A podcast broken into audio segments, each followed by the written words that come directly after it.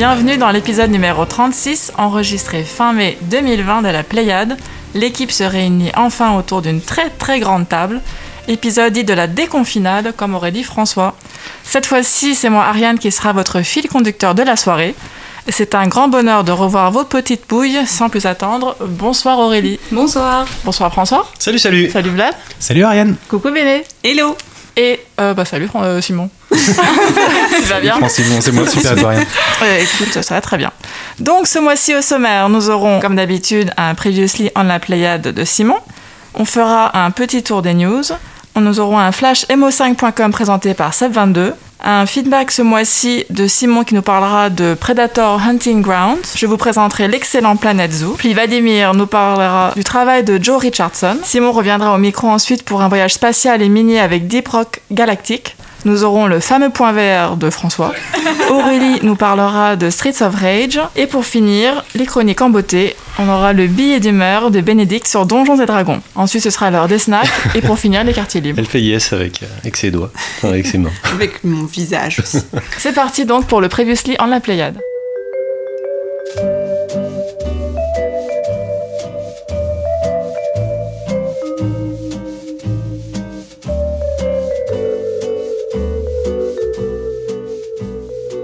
Alors qu'est-ce que tu nous racontes? Euh, ben, on a Seb22 qu'on euh, qu'on adore. C'est un peu le même duo que, le- mois dernier hein, qui, nous, qui nous parle. Euh, qui revient sur le FF7 euh, remake qu'on avait un petit peu de façon aimé de façon un peu mitigée le mois dernier. Il nous dit que on peut retrouver l'original du titre sur PS4 avec des options qui facilitent grandement l'expérience du joueur. Euh, parce que c'est vrai que le, le FF7 original est un jeu un peu velu, hein, que, qui peut prendre des, des dizaines voire des centaines d'heures à boucler. Il dit que ça dénature un petit peu l'expérience pour les puristes, mais que c'est pratique. Par exemple, euh, on peut activer une vitesse x3 euh, du jeu, un mode invi- invincible, ou l'annulation des combats aléatoires. Alors, les gens ici me regardent avec des yeux un peu pas très contents de, ces options. Et d'ailleurs, Jo- Josica Jo- Josette réagit aussi en disant que il préfère lui la partie modée. Donc là, on n'est plus sur PS4 puisqu'il n'y a pas de mode sur PS4, mais sur PC, euh, le jeu donc FF7 original est disponible avec des modes euh, hyper intéressants et divers patchs qui ont été faits pour upscaler justement les décors, les musiques originales euh, qui avaient été un petit peu euh, bafouées, on va dire, sur PS4. On a aussi Kenobis Touquet euh, qui nous dit sur Discord de aller voir le magnifique dossier de Canard PC qui est paru en avril, consacré à Devotion. Alors c'est un petit peu notre marotte Devotion. Ta marotte. On en parle quasiment tous les tous les mois. Moi, je parle de Dark Souls 3, j'ai décidé de le citer en tout début, mais toi, c'est c'est Devotion. Et donc c'est évidemment le jeu taïwanais victime un peu euh, de la censure chinoise euh, dont on vous parlait l'année dernière. C'est dans un dossier qui, qui s'appelle euh, Autopsie qui revient vraiment sur cette, sur cette aventure incroyable d'un jeu donc il s'est fait censurer. Pour terminer ce Previously, l'excellent Timbleweed Park euh, dont on vous parlait dans l'épisode 8 de la Pléiade, ça commence à remonter, on parle de octobre 2017, a eu le droit à un super petit épisode inédit et gratuit puisque son auteur euh, John Gilbert a profité du confinement pour euh, étoffer l'univers du jeu à travers le personnage de Dolores. C'est toujours un point and click old school et c'est toujours aussi bien écrit et réalisé. Et enfin, Observation, le jeu d'aventure de science-fiction qu'on chroniquait et qu'on avait beaucoup aimé en juin 2019 dans l'épisode 26, est enfin disponible sur Steam avec plein de super achievements à débloquer, donc vous n'avez plus d'excuses pour ne pas y jouer. Bah, Merci Simon, c'est intéressant. On pourra retrouver toutes les infos euh, sur notre site. On enchaîne avec le tour des news.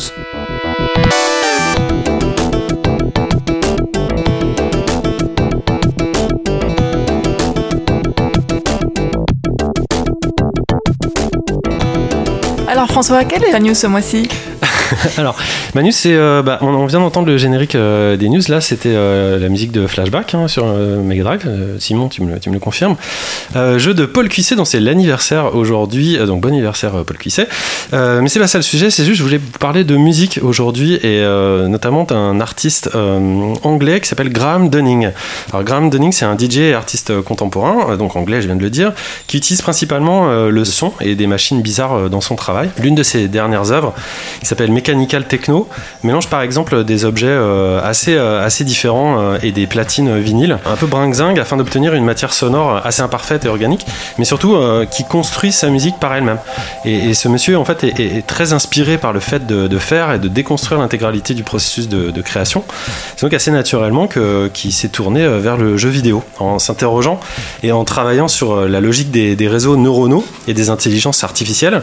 Il a donc récemment créé un patch sonore pour Half-Life qui permet de jouer au jeu de Valve tout en permettant de composer et de vivre l'expérience complètement différemment. L'outil remplace donc tous les inputs sonores en fait du jeu par des samples euh, électro des années euh, 90. C'est euh, c'est assez chelou euh, le résultat. Il a lui-même partagé une vidéo de Twitch, enfin sur Twitch, dont que je vous invite à, retrouver.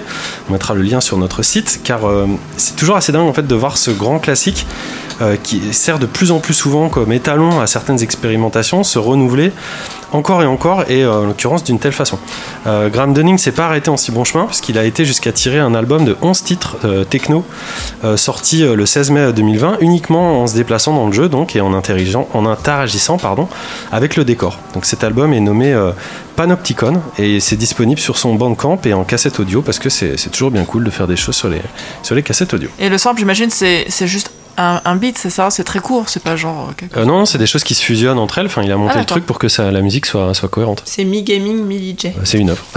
Ah. En tout cas, le, le- le patch, je sais pas si d'ailleurs, je sais même pas si le patch est disponible pour que les gens puissent le faire, mais je suppose que oui. Euh, en tout cas, euh, moi je disais ça, c'était surtout pour, pour l'album. Ouais. Très bien, merci François. Et toi, Vladimir, quelle est ta news? Je vais essayer d'aller très vite parce qu'au début, je voulais vous parler de Fête Royale, euh, le mode de Fortnite dans lequel euh, se passe absolument tout et n'importe quoi maintenant. Vous saviez que Marshmallow puis euh, Travis Scott avaient joué des concerts en direct dans Fortnite. Puis encore plus récemment, il y a eu des sets diffusés de Diplo, de Steve Aoki, de, de euh, Deadmau5, enfin de, de à peu près les grands noms de, l'EDM ouais. Même pas, le- Hmm. pas l'électro la plus pointue non plus.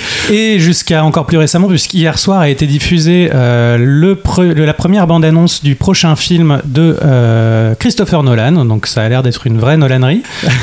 C'est- Nolan.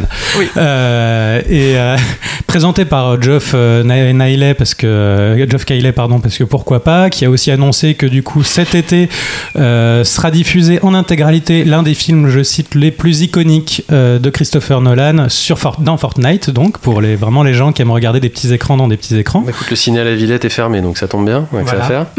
Bref, donc au début je voulais parler de ça, puis finalement je vais pas en parler, même si je viens de le faire, mais personne n'est au courant. Je voulais profiter d'une autre actualité qui est la sortie euh, le 5 juin, euh, tout, euh, ce 5 juin, euh, du Command and Conquer Remastered Collection, donc la, version mise à niveau graphique de l'original Command and Conquer Mission du Tiberium et sa première suite Alerte Rouge, ainsi que trois de leurs add-ons. Et pour vous faire profiter de cet avertissement, parce que vous vous souvenez, peut-être vous avez des, souvenirs nostalgiques de ce- ces jeux de stratégie en temps réel d'il y a 25 ans. Euh, moi, j'y ai rejoué il y a deux ans et euh, n'y allez pas, c'est très mauvais. C'est vraiment très mauvais. Euh, le gameplay est d'une pauvreté à pleurer. Il n'y a que deux factions. Il y a une seule ressource qui pousse littéralement par terre, c'est l'argent qu'il faut récolter pour euh, construire cinq pauvres bâtiments avec un arbre des technologies rachitiques, euh, 10 unités qui sont les mêmes dans toutes les factions. C'est de la science-fiction nulle aussi. Euh, le GDI et le Node dans le premier, et puis euh, dans l'alerte rouge, euh, les alliés et les soviétiques, parce que, tu te souviens Simon? Non, mais oui, non, euh, mais Si, Albert Einstein se chronoposte dans le passé, dans les années 20, tue Hitler, et donc il n'y a plus de Seconde Guerre mondiale, et la guerre froide devient une vraie guerre entre les soviétiques et les alliés. mais t'es méchant parce qu'il y a des super vidéos. euh, Et il y a des super vidéos filmées donc qui sont euh, disponibles, qui seront disponibles euh, donc euh, euh, mises à niveau désormais. C'est peut-être le seul intérêt du jeu de profiter du fabuleux jeu des acteurs ainsi que des doublages qui étaient quand même vraiment. Non, n'y allez pas vraiment, ne, ne leur donnez pas d'argent, ne faites pas ça et je vous en conjure, ne, ne, ne, ne pensez pas à comparer ça avec, euh, avec Age of Empires 2 qui lui est un jeu qui existe depuis 20 ans et un an et qui est un vrai euh, multijoueur euh, euh, compétitif et qui est depuis 8 ans maintenant euh, mis à jour de façon acharnée. Maintenant, c'est 35 civilisations, c'est plus d'une centaine de scénarios, c'est toujours joué, ça n'a rien à voir. Euh, c'est une arnaque, Command and Conquer, ne, ne le faites pas. Voilà. Très bien, on prend note. La vraie arnaque aussi, surtout, je crois que euh, Electronic Arts, ça fait carrément un appel aux modeurs, histoire de rendre Oui. le jeu un peu intéressant. Ils C'est quand même super hypocrite. C'est un de appel désespéré. Il- Ouais, c'est un peu ça. il, il publie le code source du jeu le jour de la sortie en espérant qu'une hype naîtra de Don Seizu avec des gens qui ne feront je sais pas quoi avec. Peut-être euh, Game of Thrones dans Command and Conquer avec. euh, Ah, c'est comme Dreams alors. ouais. Je te- ouais. Je te trouve un peu méchant, c'est un gros nanar du jeu vidéo. Ouais, Euh, Il y a des gens qui peut aiment très les, bien se passer. des gens qui aiment les gros nanars dans, le, dans tous Non mais les c'est- médiums. ça a très très mal vieilli. Hein. Oui, Franchement, oui. il faut pas. Est-ce que c'est pas le nanars. retour des tomates tueuses du jeu non, vidéo alors ça vieillit bien certains justement. Merci Vlad pour ces deux news très intéressantes. Avec plaisir. Une seule, une seule. La première Non, non, pas t'en une news. fait deux, t'en as fait deux, t'as grillé. Bah, je trouve que la première du coup, elle. euh, Il y a une news qui n'en est pas une et un bûcher en place publique. Bénédicte, à toi. Quelle est ta J'avais l'impression de me faire gronder. Pas du tout.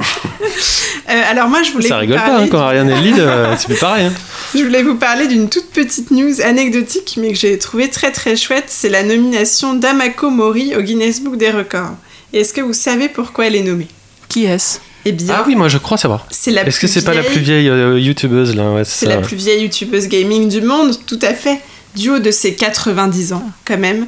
Euh, cette charmante petite mamie japonaise, plus connue sous le nom de Gamer Grandma par ses followers, compte plus de 273 000 abonnés sur sa chaîne et poste environ 4 vidéos par mois et joue depuis 39 ans. Elle nous bat tous, sauf peut-être François. Euh, et n'allez pas croire qu'elle se cantonne aux jeux de chatons. Sa série de jeux vi- vidéo préférée, c'est GTA. Voilà. Euh, parmi ces vidéos, on trouve donc du gaming, mais aussi de l'unboxing de jeux ou de consoles et des petites tranches de vie. Elle a par exemple posté une vidéo où elle soufflait ses 90 bougies avant de défoncer un monstre dans Dauntless.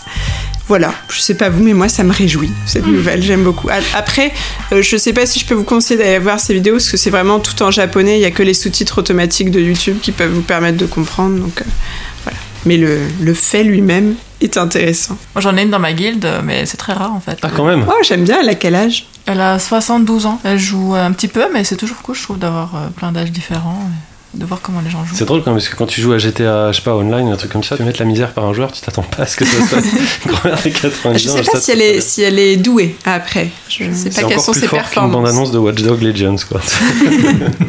Euh, je vais vous parler vite fait de ma une news. En fait, c'est euh, un bon plan plutôt. Euh, Civilization 6, donc le jeu d'Epic Games qui est sorti en 2016, est disponible gratuitement en ce moment jusqu'au 28 mai. Donc euh, si l'épisode sort à temps, eh bien profitez de- d'essayer Civilization 6. Euh, c'est, j'ai j'ai pas joué, moi je suis une grande fan de- du 5. J'ai plus de 850 heures dessus, donc euh, Ah oui, parlé, ouais. tout de même. j'ai hâte de tester. Voilà, c'est tout. Et toi Aurélie, c'est quoi ta news? C'est une toute petite news sur le Stunfest qui aurait dû avoir lieu. Et euh, ils ont créé un Stunfest dans Animal Crossing et je trouve que c'est une démarche euh, aussi mignonne qu'intéressante d'avoir ce genre de petites euh, idées. Peut-être rappeler euh, c'est quoi le Stunfest pour ceux de nos auditeurs qui euh, s'en Ah oui. souviennent pas? C'est un festival de jeux vidéo qui est à Rennes et qui est principalement tourné sur l'arcade, euh, le rétro gaming et puis plus récemment euh, les jeux indie. Et il y a aussi des conférences et euh, des tournois. Et du coup, on retrouve vraiment l'ambiance du Stunfest avec les tables où les gens peuvent se rencontrer et discuter, les, les bornes d'arcade où on peut se battre. Alors, j'ai pas Animal Crossing ni la Switch, du coup, j'ai pas testé si ça se fait vraiment comme ça. Mais en tout cas, l'idée c'est qu'on peut voir euh, la zone indie avec les jeux qui sont mis en avant. Donc ça reprend bien l'ambiance du Stunfest et je trouve que c'était une démarche qui est rigolote et intéressante. Donc euh, pendant le confinement, on a été riche d'idées. C'est marrant qu'ils aient choisi Animal Crossing comme plateforme pour.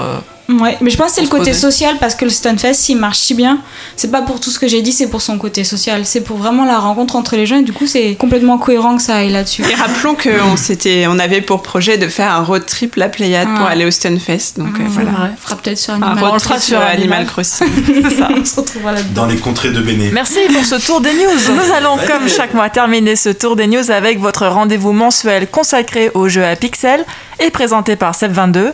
C'est l'heure du flash mo5.com.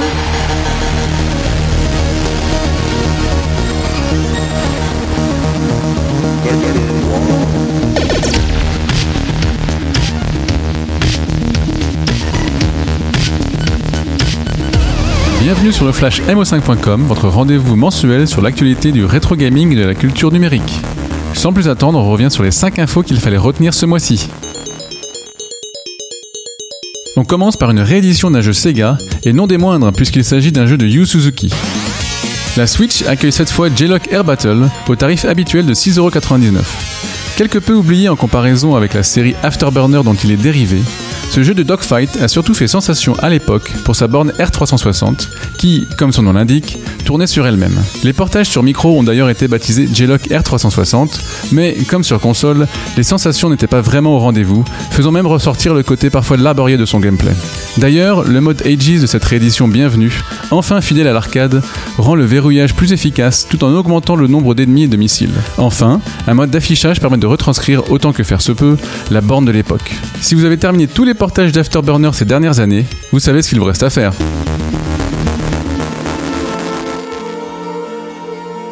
Au Japon, le confinement se passe mieux pour certains enfants. Le 16 avril dernier, sous la pression populaire, le Premier ministre japonais Shinzo Abe s'était résolu à déclarer l'état d'urgence pour lutter contre la pandémie. Cela signifie qu'à l'instar de ce qui se passe chez nous, les écoles sont fermées, mais les enfants préfèrent évidemment jouer dehors plutôt que de rester confinés. L'association de rétro gaming Jarga, pour Japan Retro Game Association, a donc décidé de participer à l'effort collectif en faisant don de 100 Super Famicom, accompagnés de Donkey Kong Country et Final Fantasy VI. Évidemment, ce don peut paraître une contribution bien mince par rapport à l'ampleur de l'épidémie, et c'est un beau geste pour une association. Mais si vous vous demandez ce qu'attend mo5.com pour en faire autant, bien que nous disposions de certaines machines communes en grande quantité, nous n'avons pas le stock pour en faire un tel don, d'autant qu'on imagine que Jarga en possède bien davantage pour se séparer de 100 consoles d'un coup. En tout cas, toutes les initiatives de ce type sont bonnes à prendre.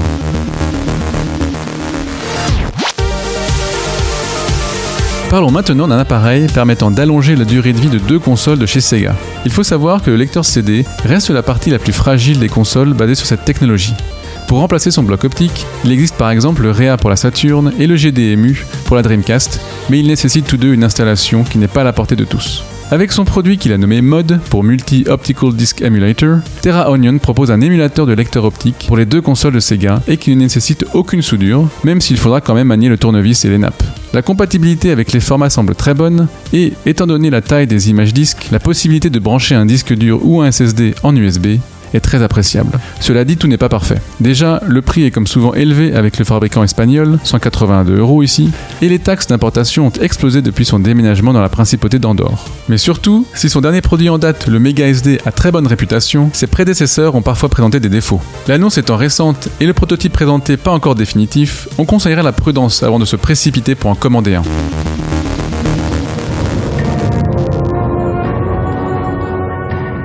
Ce mois-ci, notre conseil de lecture porte sur un grand nom du jeu vidéo. Après un ouvrage consacré à Sega en début d'année, nos amis de Third Editions sont de retour avec un livre dédié à un créateur. Et quel créateur? Symboliquement considéré comme l'inventeur du God Game avec Populus en 1989, Peter Molineux est connu pour ses projets très, parfois trop, ambitieux et qui a tout de même mené à plusieurs belles réussites. Mais son parcours est éminemment plus complexe et c'est ce que Raphaël Lucas, auteur de la saga Legacy of Kane ou de l'histoire du RPG, se propose de nous raconter dans l'œuvre de Peter Molineux, Les trois visages d'un créateur. L'ouvrage de 218 pages est bien entendu proposé en first print avec sa couverture alternative et accompagné d'un ex libris pour 30 euros et en édition standard à 25 euros. Les fans de The Movies ou Curiosity savent maintenant quoi faire.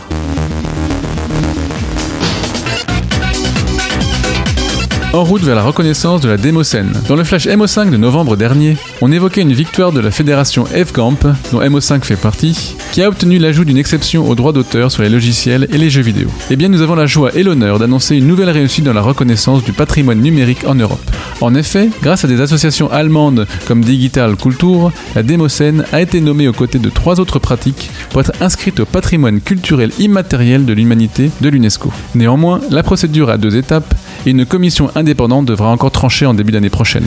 En attendant, l'association MO5.com compte bien faire avancer les choses en France et on peut espérer que les autres membres de l'EFGAMP feront de même dans leurs pays respectifs, tant la démo est une pratique culturelle toujours vivace dans toute l'Europe. Comme le mois dernier, toujours pas d'annonce d'événement cette fois-ci à cause des circonstances actuelles. Donc faites attention à vous et à vos proches. Voilà, c'est tout pour aujourd'hui. Retrouvez ces infos sur le Mac de mo5.com. Merci à la Pléiade, rendez-vous le mois prochain et prenez soin de vos machines.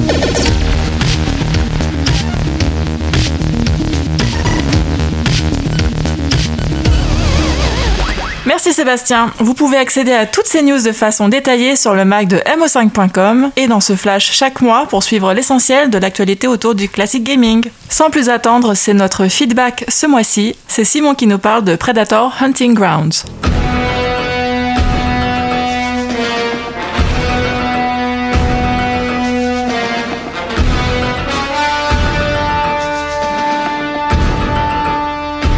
Étant fan de quasiment tous les films dont le nom contient Predator, oui, même le premier versus Alien, ce nanar arctique qui me donne toujours beaucoup de plaisir.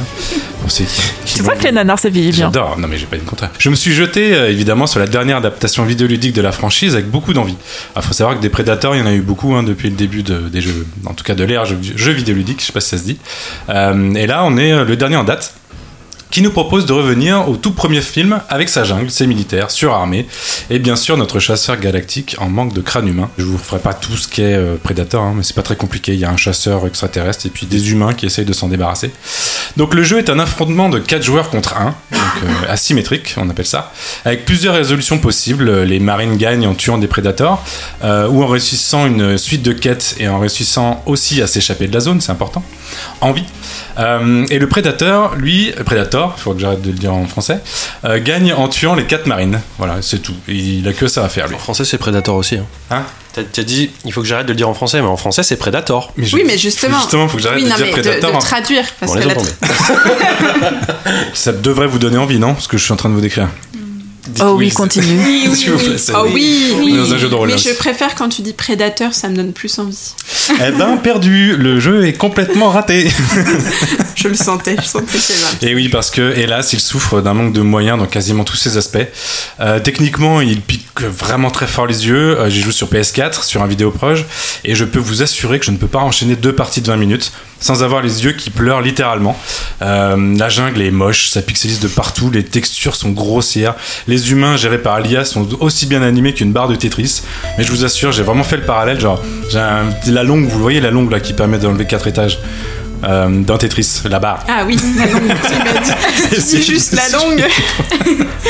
Eh ben, c'est à peu près ça qu'on affronte en plus du Predator quand on joue à Marine. C'est-à-dire on, a, on tire sur des trucs qui sont à peu près des, des sortes de barres de Tetris euh, déguisés en, en, en sorte de mecs guérilla de la jungle. Bref, c'est horrible.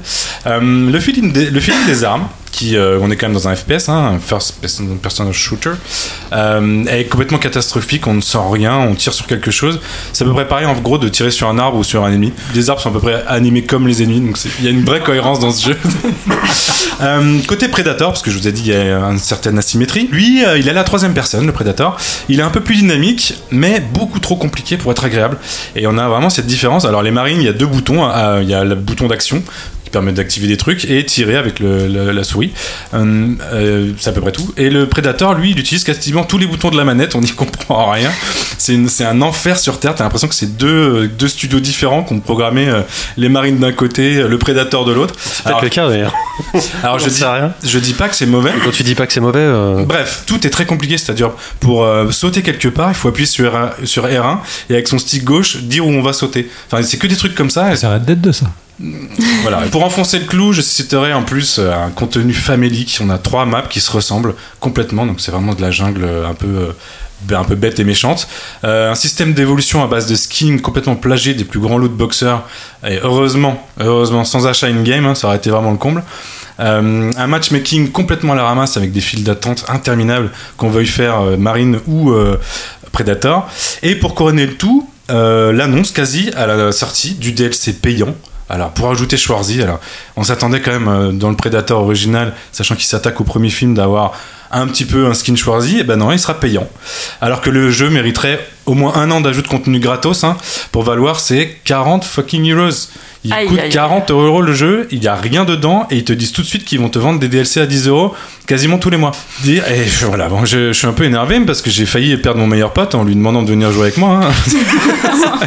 Heureusement, mon meilleur ami qui habite à Sydney a été beaucoup plus clairvoyant que moi et on a joué à la place à une petite pépite, mais ça, c'est une autre histoire. Enfin, c'est ah, c'est hallucinant.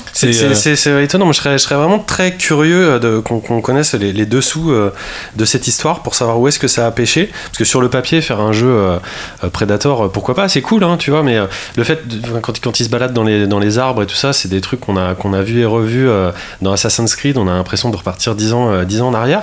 Mais vraiment, on a l'impression qu'il y a eu de genre 2-3 3 mois de développement et que les mecs se sont arrêtés quoi. Alors c'est un studio, je sais que je suis pas revenu sur toute l'histoire du studio, c'est un studio qui a fait plusieurs autres jeux, un peu dans le même style asymétrique, sont attaqués aussi au, mythe de Vendredi 13, euh, qui lui était un peu mieux fait parce qu'il y avait le côté vintage qui faisait que c'était moche, mais c'était pas grave puisque de toute façon on s'attaquait à des films des années 80, donc t'avais le côté 80 moche, mal animé, mais ça passait.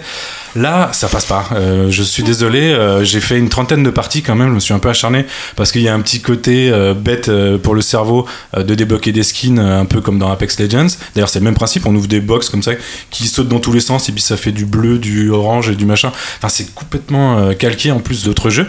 Euh, mais, mais, ça, mais ça marche pas. À un moment donné, on n'a plus du tout envie d'y retourner. N'y allez pas. C'est plein de recommandations positives cet épisode. Mais c'est ce que j'allais dire justement. Confinement, ça, ça tape le confinement. Merci Simon, bah, ça tombe bien parce que c'est ma chronique maintenant et qui, est, qui sera sur Planet Zoo qui est un super jeu, donc euh, j'ai hâte de le présenter.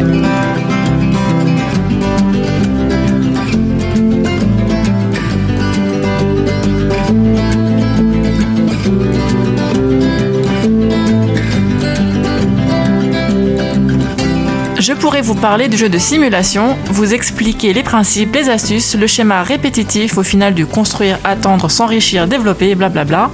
Mais Planet Zoo est une expérience bien plus enrichissante que le Deus Ludus que j'affectionne particulièrement comme dans Atomic Society. Planet Zoo, c'est simple, c'est construire le zoo de ses rêves de A à Z. Et quand je dis construire, c'est pour de vrai. Ce n'est pas comme SimCity où tout se ressemble et rien n'est sur mesure. On n'est pas non plus dans un anneau avec un style bien spécifique et plus ou moins scripté. Dans Planet Zoo, on peut faire ce qu'on veut. Et c'est là la richesse du jeu, mais aussi la grande difficulté de la prise en main.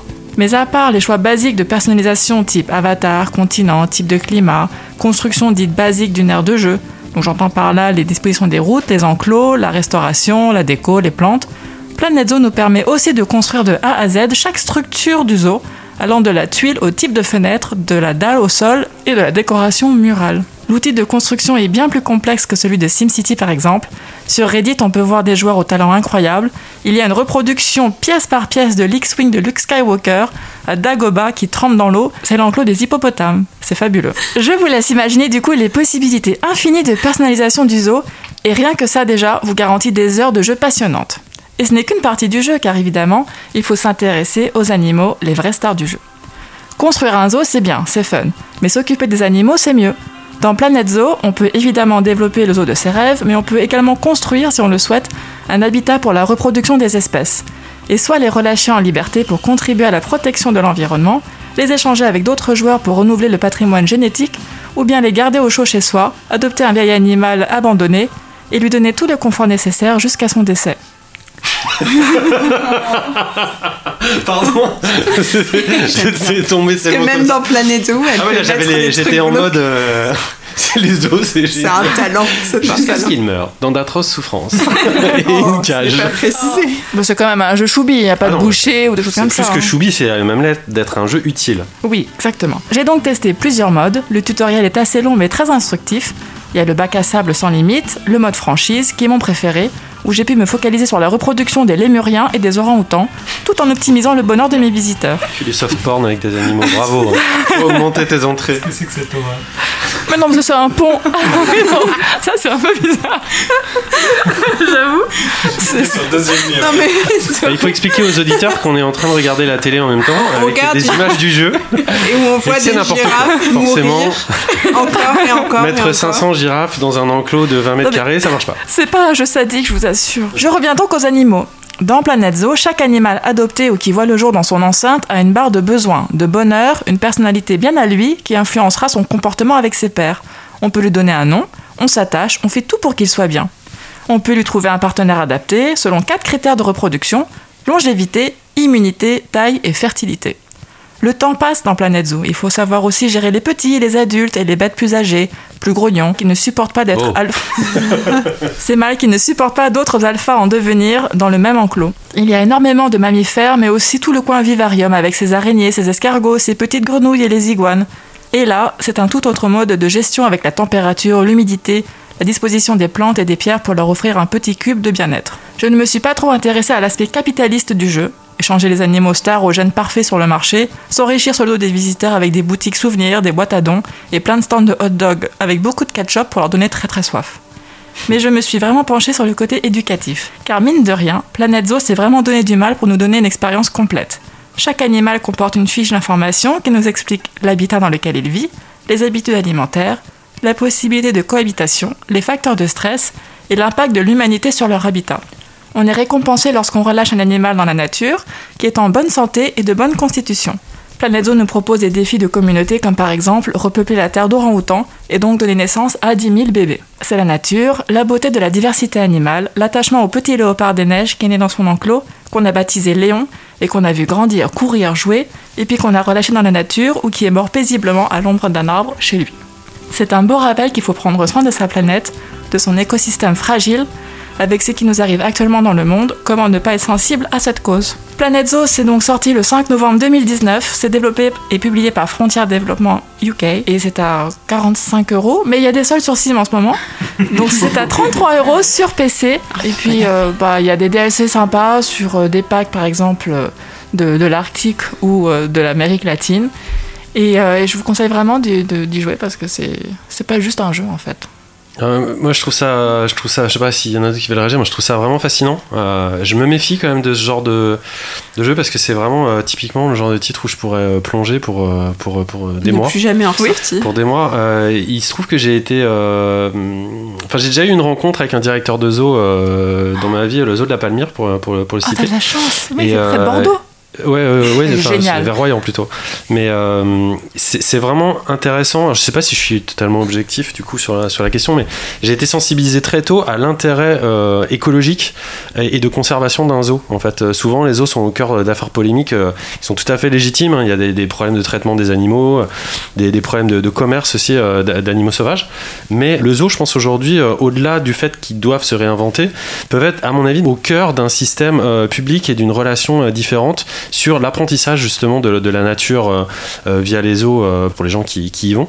Et je trouve ça hyper intéressant qu'un jeu euh, comme Planet Zoo puisse euh, servir en fait de lien et peut-être de, de précurseur, un outil pédagogique euh, d'entrée pour, euh, pour, pour les gens, pas seulement les enfants, à comprendre les animaux, savoir comment les, les préserver et euh, ce qu'il y a de bien ou ce qu'il y a de pas bien euh, dans un zoo. Tout à fait, parce qu'il faut encourager par exemple le- le zooparc de Beauval est un peu dans cette, euh, dans cette direction. Mais malheureusement, quand on va au zoo, les gens vont plutôt aller voir les animaux, s'intéressent pas aux panneaux, aux conférences ou, même à, pour apprendre plus sur l'animal en lui-même. Ils veulent juste voir l'expérience tout de suite, instantanée. Et ensuite, dès qu'ils quittent le zoo, ben, il n'y a plus rien. Ils ont juste la petite peluche et ce serait bien justement grâce à ce jeu s'ils pouvaient. euh, Il me, semble, il me semble même que j'avais lu que la simulation prenait en compte euh, à un certain niveau euh, d'éléments sociaux euh, au niveau des employés et tout ça. euh, Aussi, mais oui, c'est vrai, j'ai oublié d'en parler. Tout à fait, il faut gérer ses employés, ce- euh, leur bonheur, leur, leur salaire, espace de leur, euh, travail, voilà, leur salaire et tout. Donc euh, c'est quand même très très euh, complet. hein. C'est Ah vraiment non, mais euh, la un jeu prise somme. en peu, main est très compliquée. Euh, ça Ah m'a oui mis. Ah oui, oui, j'ai. Enfin, déjà rien que pour manipuler, tu peux tout manipuler en 3D. Euh, enfin, la construction, c'est c'est juste incroyable. Et, euh, et après, tu as l'aspect social de tes employés, tu as les animaux, tu as tes visiteurs, tu as la franchise avec les autres joueurs. Enfin, c'est colossal le travail qu'ils ont mis dedans. C'est un vrai, vrai bac à sable. Là, c'est vrai que je mettais des vidéos un peu marrantes, mais il y a un mec qui a envoyé une fusée sur la Lune dans le jeu pour construire un, un zoo sur la Lune. Enfin bref, ça va très loin. Et quand on voyait le mec en train de créer euh, dans le jeu, on a l'impression qu'il a un, un peu comme les dessinateurs, enfin ceux qui font du, du design 3D. Oui. Il a son, on a l'impression qu'il fait ça avec son pinceau, euh, un peu comme tu ferais toi. C'est ça, mais non, en fait, c'est c'est les outils proposés dans le jeu qui sont, euh, bah oui, dignes d'un AutoCAD. poussés, ou de... Oui, oui, c'est incroyable. Et, mais surtout après, ce que, ce que je me disais en regardant notamment les vidéos où les gens faisaient mourir à la suite plein d'animaux, c'est qu'il y a toujours ce genre de... J'allais pas dire de dérive parce que c'est chacun fait ce qu'il veut dans un jeu, mais il y a toujours ça avec des jeux où tu manipules des êtres vivants. Dans les Sims, qui n'a pas passé des heures à faire mourir plein de Sims de toutes les façons différentes? Euh, tout le monde. Ouais. Il y a que toi. Non, mais Il y a si, que toi qui. non. Les gens font beaucoup ça. Donc là, j'imagine qu'avec un jeu comme ça, euh, doit y avoir euh, des gens qui en profitent peut-être aussi pour euh, laisser libre cours à euh, de la cruauté animale, mais euh, digitale. Cruauté, je sais pas, parce que tout de suite, il y a un côté grotesque qui devient drôle. Tout à l'heure, on parlait de, de mettre 300 girafes dans un enclos. C'est- même pas possible du tout. Oui, de toute Donc, façon, ça les gens devient- ne feraient pas ça en drôle, vrai. quoi. Tu vois, Ça ça veut pas dire rigolo, que quoi. parce que tu tords le cou à 1000 girafes dans Planet Zoo, tu vas aller tuer des chatons. Mais effectivement, je pense que ça, c'est un des modes de jeu qui doit être. Bon, toi, t'auras pas le droit de jouer à Planet Zoo, Bénédicte. Ah, mais si, moi, ça me dit bien, j'ai envie de- d'en faire Il y a une justement une option où on voit la barre de bonheur de ton animal. Et si tu, par exemple, tu l'isoles de sa famille, si tu prends un petit, tu le mets tout seul à côté de millions d'humains qui le regardent, il a pas de façade pour le protéger, tu vas voir son niveau de stress, il va être malheureux. Et je pense qu'il pourrait mourir en fait de stress et de. Et Ils, sa- ils d'abandon. sautent pas à la gorge euh, des. des- Non, alors ils peuvent s'échapper. Mais contrairement à attaquer, Jurassic World Evolution, les animaux ne mangent pas les humains dans Planet Zoo. Ils peuvent les agresser quand même? non, non, c'est un gentil jeu. Il n'y a même les, pas de boucher. Les, les hein. conditions climatiques sont prises en cause ou pas? Oui, tout à fait. Ah, Ça, moi, j'ai toujours eu le fantasme pluie, de, voir un, de voir un zoo sous la neige, en fait. Ah c'est bah souvent, c'est souvent, com- compliqué euh, parce que Bah, les- la général, plupart des animaux, ouais, ils, sont rentrés et tout ça, mais moi j'ai toujours rêvé de voir un animal. T'achètes des petits chauffages, mais par contre tu peux faire, tu peux créer ton zoo à la, à la Frozen avec de la glace, avec des chemins de, de glace et tout, c'est sublime. Faut pas m'en parler, faut pas m'en parler. Non, mais vraiment ça vaut le coup. Donc voilà. Ok, super cool. Merci. Bon, maintenant c'est au tour de Vladimir qui va nous faire découvrir le travail de Joe Richardson.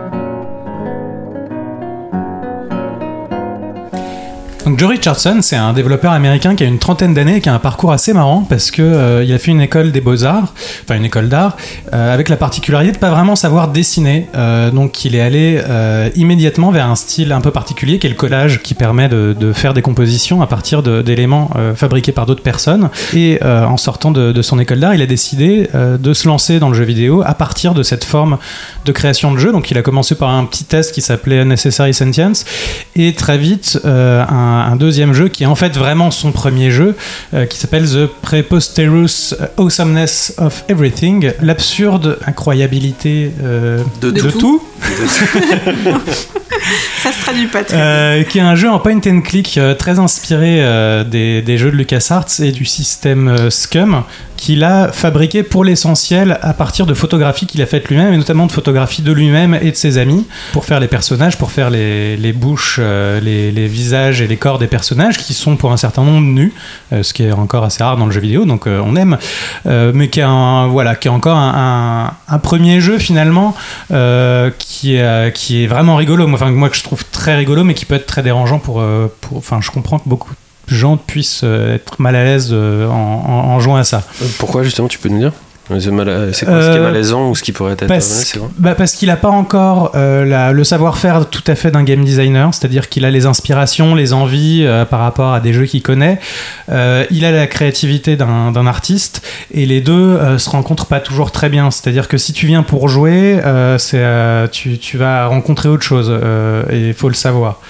Et donc, il s'est rendu compte euh, aussi que euh, cette forme de, de création, de faire du collage à partir de photos et de photos d'êtres humains, euh, même si c'est remonté de façon grotesque, ça pouvait aussi euh, pas aider les gens à rentrer euh, exactement dans son travail. Donc, il a voulu garder ce truc de point and click en, en- en prolongeant un peu euh, les hommages, notamment à Monkey Island, avec son deuxième jeu, Four Last Things. Four, four, quatre dernières choses. Four, four Last Ah oui, quatre dernières choses. Ouais, voilà.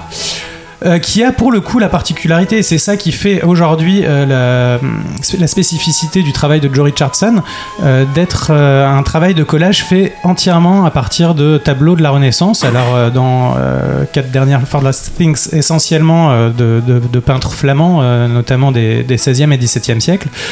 Euh, et euh, où, où Joe Richardson se demande quand il regarde ces tableaux, quand il va au musée d'art classique, et peut-être que vous aussi, parce que je pense que ça nous est tous arrivé dans un certain nombre de tableaux qui paraissent en fait un peu, un peu ridicules, un peu absurdes d'une certaine façon quand on les regarde en faisant un pas de côté, euh, ce que pouvait être la vie de tous les personnages qu'on retrouve dans ces tableaux. Et il a voulu essayer de leur, inventer justement, de leur inventer une vie, de leur inventer que- quelque chose. Donc dans For Thing, on joue, on joue Peter, enfin Peter, je suppose, puisqu'il est euh, flamand, euh, qui veut, euh, qui veut venir confesser. il a fait, il a commis les sept péchés capitaux dans toute l'Allemagne et il veut, il veut venir les, les confesser. Sauf que à l'église à laquelle il arrive, on lui explique que on peut confesser ici que les péchés capitaux qui ont été faits dans le diocèse autour. Donc, s'il veut pouvoir les confesser, il va falloir qu'il commette les sept péchés capitaux dans le diocèse à nouveau pour pouvoir les confesser. Donc, c'est un jeu de point and click où on va ramasser des objets, discuter avec des personnages, résoudre des énigmes. Il y a 4-5 heures de jeu. C'est- c'est plutôt réussi, mais on est encore vraiment euh, dans un jeu qui n'existe pas encore tout à fait par lui-même. Il existe parce que il y a eu toute une génération de jeux en point and click avant qui sont venus, dans lesquels on, on va reconnaître tout un tas d'éléments, on va reconnaître des mécaniques, on va reconnaître des, des blagues, on va reconnaître ce qui, c'est les trucs qui peuvent être parfois à la limite qui de l'hommage et du, et du recyclage. Euh, non, mais c'est une première tentative de faire quelque chose euh, et qui va aboutir à, à son dernier jeu, donc ce qui vient de sortir euh, en, en mai euh, 2020, Procession à the. Cavalry, qui est beaucoup plus inspiré du travail de Terry Gilliam dans les, dans les Monty Python, de toutes sa- ses animations, de, de la façon dont on peut essayer de raconter une histoire justement par du collage et par une imagerie, une imagerie même si dans les Monty Python c'est plus une image médiévale, alors que là on est dans plus une image de la, Renaissance, mais d'avoir cette approche vraiment très humoristique euh, de, de l'animation elle-même, de la façon dont on fait bouger un personnage, dont on fait bouger, un décor, euh, avec la particularité, alors qui vient déjà du jeu précédent, euh, qu'avait Joe Richardson, de réutiliser évidemment C'est toujours la même idée hein, de ça. c'est toujours la même idée des images de la Renaissance, sauf que il n'y a pas que de la peinture flamande dans The Procession to Cavalry, il y a aussi de la, de la peinture italienne. Et, et le jeu est plein, c'était déjà un peu le cas avant, mais là c'est vraiment au bout de, de sa logique, de musique classique libre de droit et qui sont représentés dans chacun des tableaux du jeu euh, par euh, un orchestre qui doit toujours être présent quelque part et qui joue la musique en direct, qui joue la musique du jeu. Donc c'est assez marrant de retrouver euh, toujours ça. Donc tu peux aller applaudir l'orchestre qui est toujours dans un petit coin euh, de, de ton tableau. Euh, et euh, ton personnage va, va te dire ce qu'on est en train d'écouter. Euh, Il y a de Vivaldi, mais il y a aussi du John Philip Sousa. Il y a des trucs très différents. Ça va du 17e au, au 20e siècle. Le scénario, c'est quel genre de truc? Parce Donc, que j'imagine que c'est euh, toujours du point and click, mais. euh, Donc le scénario, c'est on joue on joue Bénédicte, je pense d'ailleurs dans le jeu, euh, puisqu'on joue une espèce de, de femme chevalier qui n'a qu'une passion dans la vie, c'est de trucider absolument tout le monde. Euh, sauf que pas de chance pour elle. euh, eh bien, euh, la guerre est terminée, euh, on a gagné, et donc il est désormais interdit de commettre des meurtres, Euh, puisque donc Peter, qu'on jouait dans dans Fallout Think, l'épisode précédent, se retrouve à devenir euh, Peter l'immortel, qui est le nouveau roi du royaume et qui refuse qu'on tue qui que ce soit. Donc euh, on va jouer notre Bénédicte euh, qui va essayer de se trouver des bonnes raisons de pouvoir tuer des gens euh, et donc la meilleure des raisons c'est d'aller essayer de trouver le dictateur d'en face pour parce que lui c'est sûrement une personne qu'on a le droit de tuer. Donc elle va se sentir investie de la mission d'aller pouvoir commettre un dernier meurtre à l'autre bout du monde. Et donc on va devoir essayer de l'amener en, résolvant- en résolvant tout un tas d'énigmes avec la particularité que toutes les énigmes peuvent être résolues en tuant des gens. Sauf qu'on sera puni à un moment donné si on le fait trop mais quand il y a quelque chose qu'on on, on se sent bloqué parce que le puzzle nous paraît un peu trop compliqué, on peut euh, simplement le passer en, en massacrant des gens. Comment ça se passe au niveau des bruitages? Est-ce qu'il y a des voix? Est-ce que. non, pas du tout. C'est que de la musique et des images? Oui, Ah, D'accord, il n'y a aucun bruitage. Non, il n'y a aucun bruitage. Euh, Il y a un petit peu des bruitages. Si, si, il y a un petit peu des bruitages qui sont souvent euh, ridicules et faits avec la bouche, euh, justement dans, dans l'idée de, de rester dans ce monde un peu ridicule. Il y a beaucoup de méta aussi de, de, de quatrième mur parce que euh, ça va aussi avec cette imagerie-là finalement. Et c'est là pour le coup tout à fait réussi, c'est-à-dire que c'est vraiment un bon jeu euh, dont les énigmes sont vraiment prenantes, elles sont bien foutues, elles sont compliquées, c'est pas, pas toujours facile.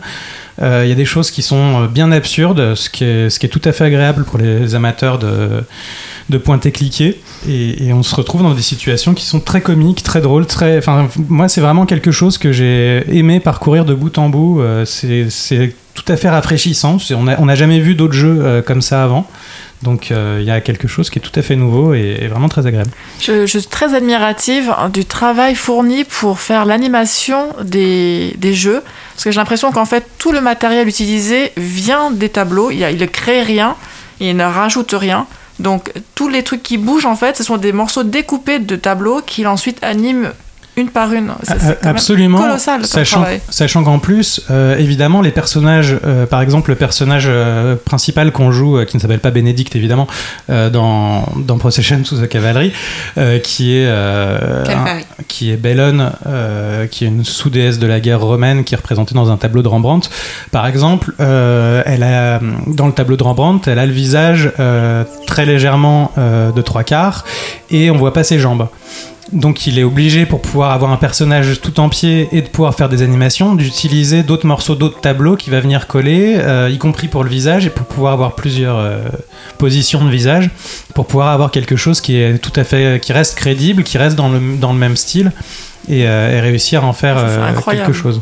Moi aussi, je suis, je suis assez bluffé, euh, surtout par le côté euh, irrévérencieux euh, du titre. Je me dis, c'est pas trop à destination des scolaires, par exemple. Non. Pas du tout. Non, non. Euh, et, une- et à l'inverse de ça, je me dis pourquoi ce mec est pas encore euh, édité euh, par, un, par un éditeur un petit peu plus connu de jeux indépendants et un peu irré- irrévérencieux, type euh, Raw Fury ou, euh, ou, des, ou Devolver, parce que c'est quand même une patte excessivement euh, originale. Et je vois là sur Steam, en fait, il est aidé par euh, la Super Hot euh, Team, c'est ça? Ouais, pour la, La distribution la distribution. D'accord. C'est- Je connaissais pas du tout. Ce qui est, c'est, c'est bien en plus comme tu l'as présenté. euh, on voit énormément la, la progression en fait du mec depuis euh, depuis des années. Au début, ça c'était vraiment looké comme des presque un jeu flash en fait de découpe euh, un Mhm. peu à l'arrache. Et il a affiné vraiment son, son propos artistique. euh, hein, ça me ça me, Ouais, ça me un- sauce bien. un travail vraiment très très fin. Ah euh, ouais, c'est très beau. ouais. Bénédicte, tu avais une question? Oui, alors c'était euh, c'était un peu dans Par le rapport à prolongement de ce que l'éviscération. disait, euh, c'est ce que disait François. C'est irrévérencieux, c'est c'est carrément même sur les deux derniers euh, blasphématoire un peu, j'imagine? Euh, oui, il y a des, y a choses. euh, oui. Il je- est, il est américain Oui. Il a jamais eu de soucis euh, sur ses jeux avec ces, trucs-là? Ok. Et, et ni non plus, personne lui a reproché euh, sa manière de détourner euh, de l'art, que j'imagine certains ne Pas pas jusqu'ici. forcément apprécier. Pas jusqu'ici, mais je doute que ça arrive. En plus, l'humour est vraiment très bien équilibré, euh, donc euh, je, je pense qu'on s'y retrouve en fait, euh, quoi qu'il en soit. Aurélie, est-ce que tu avais une question, un petit Je commentaire? trouve qu'il y a un côté un peu euh, malaisant, enfin, qui fait. Je sais pas si quand on joue, il y a ce même. Quand on regarde les vidéos, on a l'impression que ça pourrait presque faire peur. C'est rebutant. Euh, T'en- parlais au début de ta chronique de toute façon. Sur, sur les premiers jeux, oui. Moi, je trouve que c'est beaucoup moins le cas euh, sur les deux suivants, et notamment le dernier. Mais parce que la peinture de la Renaissance peut être très... Enfin, c'est trash aussi. Hein. Un certain nombre de tableaux, euh, on n'est vraiment pas... euh, Pas tout ce qui est enfer, euh, démons, etc. Non, mais même dans les proportions et tout, dans la, dans la représentation, c'est c'est quelque chose Mais qui les- est le collage a toujours un truc, notamment le collage avec des visages, a toujours quelque chose d'assez malaisant qui peut avoir un effet euh, euh, différent selon les- le public. Un, un peu étrange, tu sais, un peu comme ces, ces, ces androïdes un peu chelous, tu sais, qui, qui ont l'air humains mais pas vraiment. Et du coup, il n'y a jamais de truc d'horreur dedans? Il a jamais Non. brillé vers l'horreur? Non, non. Il y a euh, des éviscérations, mais il n'y a pas proprement Ah. parlé de l'horreur. Parce que c'est pas l'horreur, l'éviscération. Tu as dit le mot C'est notre quotidien. Euh, Moi j'avais ouais, juste une petite remarque sur euh, le choix de la Renaissance, enfin des tableaux de la Renaissance. Euh, lui il en parle, par rapport- c'est plutôt dans, un- dans le cadre d'une prolongation de son œuvre artistique. Alors au début, c'est parce que je crois que c'était plus facile à trouver pour lui, euh, parce qu'il y en a pas mal qui sont exposés au Met de New York et des choses comme ça. Donc déjà d'être familier avec ces tableaux-là, de les connaître, de les avoir vus, de s'être posé la question justement de tous ces personnages qui sont représentés, de ce qu'ils peuvent euh, faire dans la vie et Il s'était déjà créé plus ou moins Voilà. un imaginaire à, partir de ces tableaux. Et qu'ensuite il les a trouvés plus facilement numérisés aussi pour pouvoir les utiliser. Parce que moi, ce qui m'attire beaucoup, c'est de pouvoir faire des croisements, justement, puisque le collage permet ça, hein. De croiser des époques comme ça, euh, ça, doit, ça, ça serait vraiment incroyable d'avoir. Là, c'est un peu le cas, hein, parce qu'il y a quand même des, des choses qui, qui sont pas euh, cohérentes, si tu veux, au niveau temporel. Il y a, Oui, des, mais il y a des gens qui jouent du trombone. Je pense qu'il n'y avait pas de trombone à la. Renaissance. C'est ce qui fait en croisant aussi euh, Rembrandt et, et Michel-Ange dans, dans le même tableau. Enfin, Oui, là, mais là, c'est un peu pour les initiés, mais on pourrait aller même plus loin dans les croisements. euh, Andy Warhol. Rembrandt, Picasso, par exemple. Ah, tu Voilà. veux voir un X-Wing Je... Des girafes. ça pour l'instant, il fait pas ça. Non, c'est ça, mais c'est hyper. De toute façon, tu disais, il a 30 ans, donc il est tout, il est tout bébé. Pour l'instant, il fait Euh, pas ça, d'autant que euh, s'il a ajouté aussi la Renaissance italienne dans le dernier, c'est parce que ça allait avec l'histoire aussi euh, de- d'un personnage qui va vers le sud. Donc il avait envie aussi que la, que la peinture, peinture aille vers le sud. Euh, Peut-être qu'au cours d'une histoire prochaine à raconter, il aura envie d'ajouter d'autres éléments. Euh, ce serait pas étonnant aussi qu'il ait le sentiment d'avoir fait le tour avec ces deux jeux euh, sur, sur ce sujet-là, hein, même si je pense qu'il y a une infinité de choses à faire. Mais Il expose pas par ailleurs. Il fait pas d'œuvres. euh, il fait que des œuvres via le jeu je, vidéo. je ne crois pas. D'accord. Je, je dis non de façon définitive. Je ne crois. Merci Vladimir. J'adore tous ces artistes que tu nous présentes à chaque fois, très originaux. Euh, et c'est le moment maintenant bah, de faire un petit voyage spatial. Simon, tu nous emmènes euh, découvrir Deep Rock Galactic. Oui. Alors c'est parti.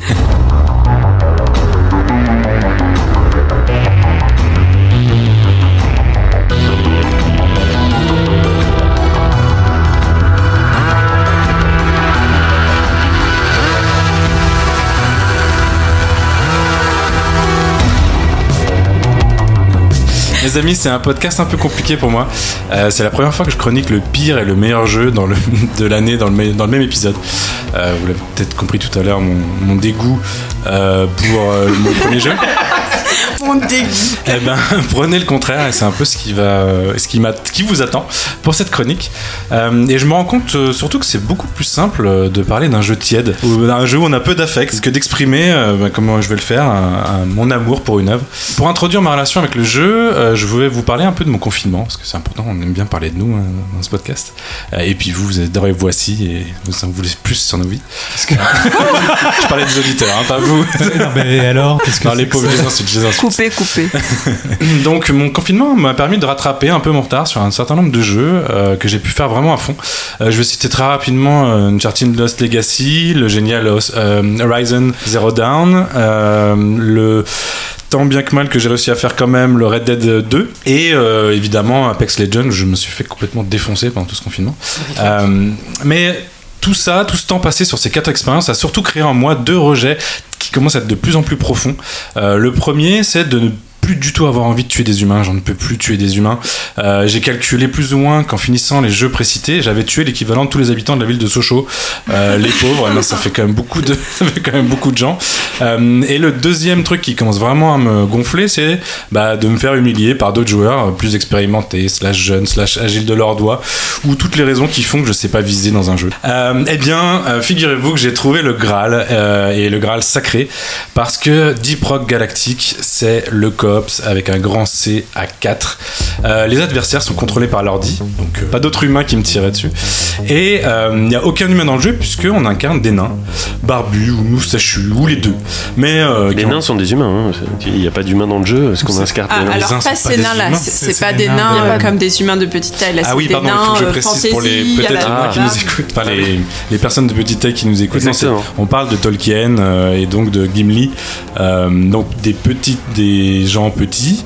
Euh, barbus, moustachus, non, il faut que je précise maintenant. Bah, Et- Plutôt une race de légende qu'une race de- de- de- d'humains Quoi petits. Tout- oh, bon, Quoi on, co- on comprend ça. Mais ils ont quand même quelque chose qui les rapproche tous, c'est qu'ils sont tous alcooliques, et ça c'est important de le préciser. Dans Deep Rock, vous êtes donc un mineur de l'espace. À partir de votre station spatiale en orbite, vous allez creuser dans des astéroïdes pour en extraire leurs trésors. Vous serez accompagné de trois alcoolites, acolytes, acolytes, Alcooliques. faut que je le dise bien, qui ne seront pas trop pour vous défendre contre les hordes de monstres que vous allez déranger lors de vos escapades. Chaque mission vous demande donc de récolter du minerai, de tuer de l'araignée en masse, comme on dit, et qu'au moins un nain s'en sorte vivant pour une mission réussie. Euh, c'est l'échec, évidemment, si tous les nains meurent en même temps, euh, ce qui arrive quand même de temps en temps. Alors pourquoi ce jeu est fabuleux Euh, Me demandez-vous, semble me demander. Déjà parce que le jeu est ultra riche dans son contenu. Il sort d'une période de deux ans d'accès anticipé où tout a été peaufiné par des orfèvres. La vingtaine de passionnés du studio danois Ghost Ship Games, fondé en 2016 euh, spécialement pour faire ce jeu, s'est donné pour mission, ils le disent sur leur site internet, de faire euh, monter d'un cran, euh, one level, le coop. Leur truc c'est le coop. Ils voulaient faire monter d'un cran le coop. Euh, et ils ont plutôt bien fait les choses. Alors que dans un Left 4 Dead, qui est un autre jeu référence en termes de coop que j'affectionnais jusqu'ici particulièrement, qui maintenant me paraît un peu vieillot, disons, les quatre personnages incarnés donc dans Left 4 Dead étaient un peu tous au même niveau avec les mêmes compétences euh, et on démarrait tous. On choisissait plutôt dans le gameplay euh, qu'on allait se créer nous-mêmes euh, de se différencier de nos partenaires. Euh, dans Deep Rock, le gameplay est complètement différent d'un personnage à l'autre qu'on va incarner. Euh, très rapidement, le driller euh, va pouvoir creuser facilement dans la roche. Le, Alors le life- thriller c'est le, le, le, le fourreur. le creuseur, Creuse. Le Fort, fourreur. le fourreur. euh, Faudrait comptabiliser le le, nombre, gunner, le nombre de moments traduction de l'émission. Le gunner c'est le tireur. Le tireur va poser des tyroliennes indispensables dans les caves tout en verticalité. Euh, L'ingénieur, l'ingénieur va créer des plateformes à la demande et le scout, euh, là arrêtez de traduire, L'éclaireur. merci, oh, va pouvoir éclairer les grottes. Bref, chaque euh, personnage a vraiment son, son talent hyper spécialisé et en mission à 4, chacun doit assumer son rôle et il y a une vraie dépendance aux autres. Une base géniale pour favoriser la coopération. On va pouvoir ensuite régler la difficulté de chaque mission sur une échelle de 5, 3 étant le mode normal et 5 l'enfer sur euh, astéroïde ou sur Terre comme vous voulez. Euh, les niveaux sont générés aléatoirement mais avec suffisamment de cohérence pour que chaque mission soit marquante. Il y a plusieurs biomes euh, à disposition pour varier les plaisirs. On a de la glace, de la lave, du désert. Les ennemis, eux, sont hyper variés avec chacun leurs points faibles qu'on va pouvoir ensuite d'une certaine façon. Et par-dessus ça, tout ça, le jeu offre énormément de petites modifications de ses règles. On parle vraiment de règles du jeu, on a l'impression d'être sur un jeu de plateau où on va pouvoir comme ça modifier des petits éléments qui euh, rajoute énormément de diversité. En rendant euh, par exemple certains ennemis plus dangereux ou en limitant l'oxygène qui force à respirer à des endroits clés ou en ajoutant un ennemi intuable, par exemple qu'on adore avec euh, Vlad, qui va vous hanter pendant toute la mission, qui à chaque fois va pas vous lâcher. C'est ça, c'est un enfer. Toutes ces variantes vous forcent à revoir votre stratégie, à modifier votre équipement, à toujours être au cœur vraiment du, du maître mot de, de ce jeu et avec toujours la même finalité, c'est la coopération. Euh, avec vos, com- vos compagnons, évidemment, court sur pattes, puisqu'on grandit assez peu au fur et à mesure euh, du Quand on est nain, on a du on est nain, on est nain. Mais l'expérience ne serait pas aussi agréable, aussi plaisante et drôle dans, un- dans l'endroit qui représente vraiment pour moi le cœur du jeu, c'est la station spatiale. Euh, les devs y ont apporté un soin, mais vraiment incroyable en la truffant de détails de tous plus débiles et indispensables les uns que les autres. Il y a par exemple un bar où on peut offrir des bières à ses acolytes, euh, une piste de danse où son nain va danser le Backpack Kid ou le Gunman Style, euh, un jeu où on lance des tonneaux, un musée où on débloque plein d'éléments cosmétiques, encore une fois.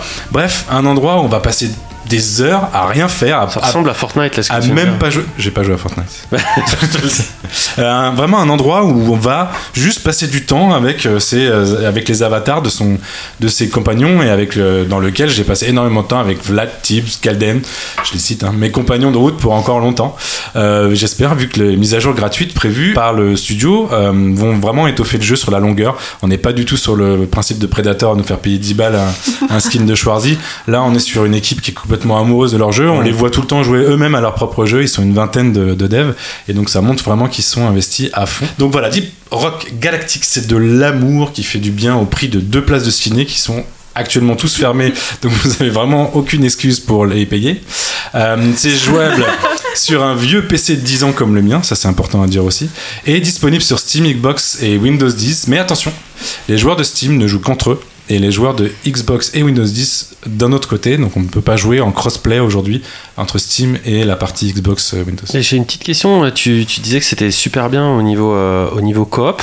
Euh, tu pourrais nous donner une, une anecdote, toi, de, de quelque chose sur la coop qui t'a marqué dans tes parties où tu dis putain, c'était vraiment fun Parce Eh que ben, moi, c'était un peu abstrait. Je voulais introduire euh, justement le, plutôt euh, Vlad en fin de, de ma chronique en lui demandant pourquoi au départ t'as mis si longtemps à vouloir t'y mettre. Parce que j'ai vraiment insisté extrêmement fort pour, euh, pour que tu joues. Parce que quand je regarde les vidéos, ça me donne pas envie. Euh, J'ai l'impression de voir encore un énième euh, FPS où tu vas euh, tuer des araignées vertes dans des sous-sols et c'est pas du tout ce, qui, ce, que j'avais envie de faire à ce moment-là. Et puis au bout d'un moment, j'ai fini par lâcher. J'ai fait allez, ok, d'accord, on va aller voir, on va aller voir. Et euh, tu m'as montré euh, quand je suis arrivé dans ta partie et tu m'as dit regarde, tu appuies sur V et c'est euh, l'action la plus importante du jeu et donc tu appuies sur V et t'as ton nain qui lève sa pioche et qui crie Rock and Stone brother.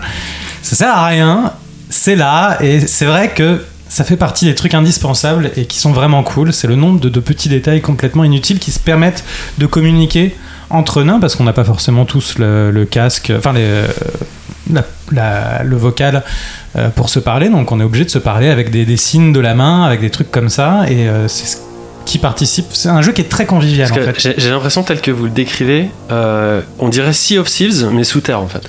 Euh, sea of Thieves avec du contenu. Ah, Il y a du contenu dans Sea of Thieves maintenant. Non, il y a une grande mer avec trois bateaux dessus. Non, il y a plein d'îles, il y a plein d'îles. Donc c'est Sea of Thieves avec, euh, avec, une, une équipe, avec une équipe de gens qui ont vraiment envie et euh, avec, euh, avec des joueurs qui sont contents d'être là et, euh, et voilà. Euh, oui, il y a un côté effectivement Sea of Thieves, mais c'est un jeu qui est excessivement Ouais, c'est convivial c'est ça qui en fait sa grande force. Euh, L'aspect coop, il est hyper important C'est- selon euh, si tu vas jouer justement en fonction de ce que tu vas jouer. Par exemple, on a fait une partie hier, je pense, où tu étais ingénieur et moi j'étais scout. Ça permet de faire des, des putains d'associations où je vais pouvoir aller grappiner au plafond parce que le scout a un grappin, c'est quand même important de le rappeler. Et l'ingénieur lance des plateformes, donc ça permet d'aller grappiner au plafond pendant que tu poses une plateforme sous mes pieds avant que je me casse la gueule et pour aller chercher des trucs en hauteur. Une association qui est, enfin, si j'ai pas l'ingénieur avec moi, je peux pas aller récupérer les trucs au plafond. Euh, si, je, si je peux pas grappiner, euh, lui, ses plateformes servent à rien. Micro obligatoire hein, pour ce genre de jeu euh, dans hein. Non, non, pas du tout. On Non. y joue. en fait, ce qui est assez agréable aussi, c'est que la communauté est vraiment cool. parce qu'on joue pas que ensemble. Il y a des fois où évidemment on n'est pas disponible en même temps. Donc, toi comme moi, on a pu jouer avec des parfaits inconnus à des moments donnés, euh, sans micro. Euh, et ça marche très bien. Il y a un système de ping euh, des éléments qui, euh, qui fonctionne bien. En tant qu'on peut lever la, la pioche, de toute façon, tout va bien. Donc, ça marche vraiment très bien. Et puis, il y a ce hub central qui fait aussi. La station spatiale, qui, vient conclure toutes les parties.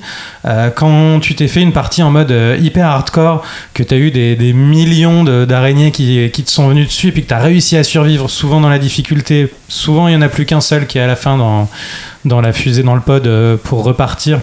Euh, T'es bien content d'avoir ce moment de, répit où tu vas te payer des bières les uns les autres. Il a pas précisé, mais les bières apportent des bonus dans le jeu hein, après. C'est pas juste, euh, c'est pas juste pour être bu. Euh, on va pouvoir danser, on va pouvoir. C'était avant-hier soir, je pense. Il était 2h30 du matin. On a fini une mission très difficile avec Simon et Thibaut. Il était 2h30. On a commencé à danser sur la piste de danse. On a commencé à se payer des tournées de bière. On a commencé à inventer un jeu de balle aux prisonniers en se jetant les verres de bière vides. Euh, on a regardé notre montre à 3h15 et on s'est dit tiens il faudrait peut-être aller se coucher maintenant. Ça faisait trois quarts d'heure qu'on faisait n'importe quoi dans la station spatiale sans faire de mission. Euh, Juste on était content d'être là, on se marrait. Cool. Et c'était euh, c'était trop bien. Euh, c'est un jeu qui est effectivement foisonnant. Euh, au début, tu te dis bon, euh, voilà, ok, c'est juste un jeu de tir. Et en fait, il y a tellement d'améliorations, tellement de trucs que c'est, enfin, c'est vraiment, enfin, c'est, vraiment bien. Maintenant, on, même on- quand on joue à deux avec Vlad, on ouvre parce que les mecs qui nous rejoignent, ils sont sympas. Quoi. Ouais, carrément. Parce que les, les mecs sont cool. Il y a personne qui va faire son con dans son coin, aller jouer. Et encore une fois, c'est pas les communautés. Je pense qu'elles se créent souvent en fonction des règles du jeu.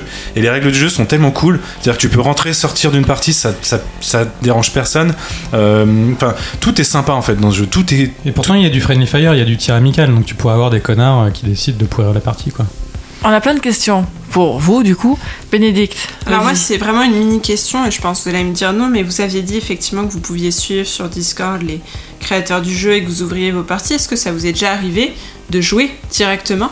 Euh, avec euh, un des membres euh, du studio dans votre équipe On a eu joué avec des mecs très très très velus, euh, avec un niveau très très haut. Après, est-ce que c'était eux ou pas on, on, a, on fait pas le lien en direct Ah oui, entre Discord et le jeu. Donc vous- tu sais pas, mais, euh, mais ils, jouent très très régulièrement au jeu. Donc oui, on les a sûrement croisés. Ouais, parce que ça, ça aurait été marrant effectivement de voir comment eux-mêmes profitent de leur jeu, quelles fonctionnalités effectivement vers lesquelles ils vont le plus, tout ça. Ce qu'on n'a pas dit aussi, c'est qu'on est sorti donc de la période de pré. Comment on appelle ça? D'accès anticipé. D'accès anticipé, euh, là, il y, a, il y a une semaine ou deux. Euh, et c'était aussi un événement, on, a- on, on s'est beaucoup marré à suivre ça. Enfin, c'est- tout le monde était très excité parce que nous, on est arrivé un peu sur le tard. Euh, mais il y a des gens qui étaient là depuis deux ans, qui attendaient ce jour, de la 1.0, la fameuse. Et c'était un très bel événement où. Enfin, voilà. On a, Vous l'avez fêté dans le jeu? Euh, alors, on l'a fêté, ils l'ont fêté un peu en dehors, mais ensuite tout le monde était dans le jeu et c'était c'était assez, assez festif.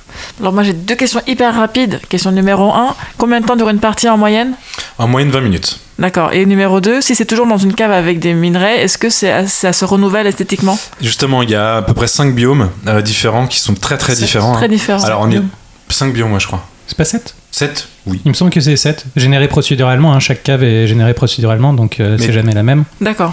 D'une cave à l'autre, en fait, tu vas avoir à la fois un aspect esthétique, mais tu vas avoir beaucoup. Alors, il y a énormément de pièges, tu peux l'imaginer, hein, parce qu'on est, c'est, très stressant quand même euh, comme univers, et euh, c'est complètement différent d'un biome à l'autre, comment tu vas te faire emmerder en fait, et, euh, et c'est très cool.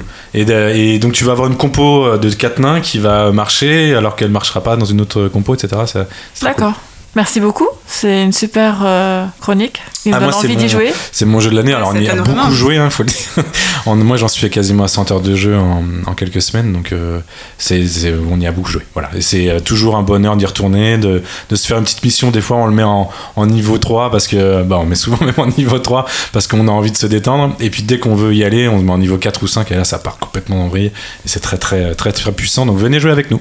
Bah, c'est super, on a deux super jeux d'affilée et on continue avec euh, la rubrique préférée de François, c'est le point VR.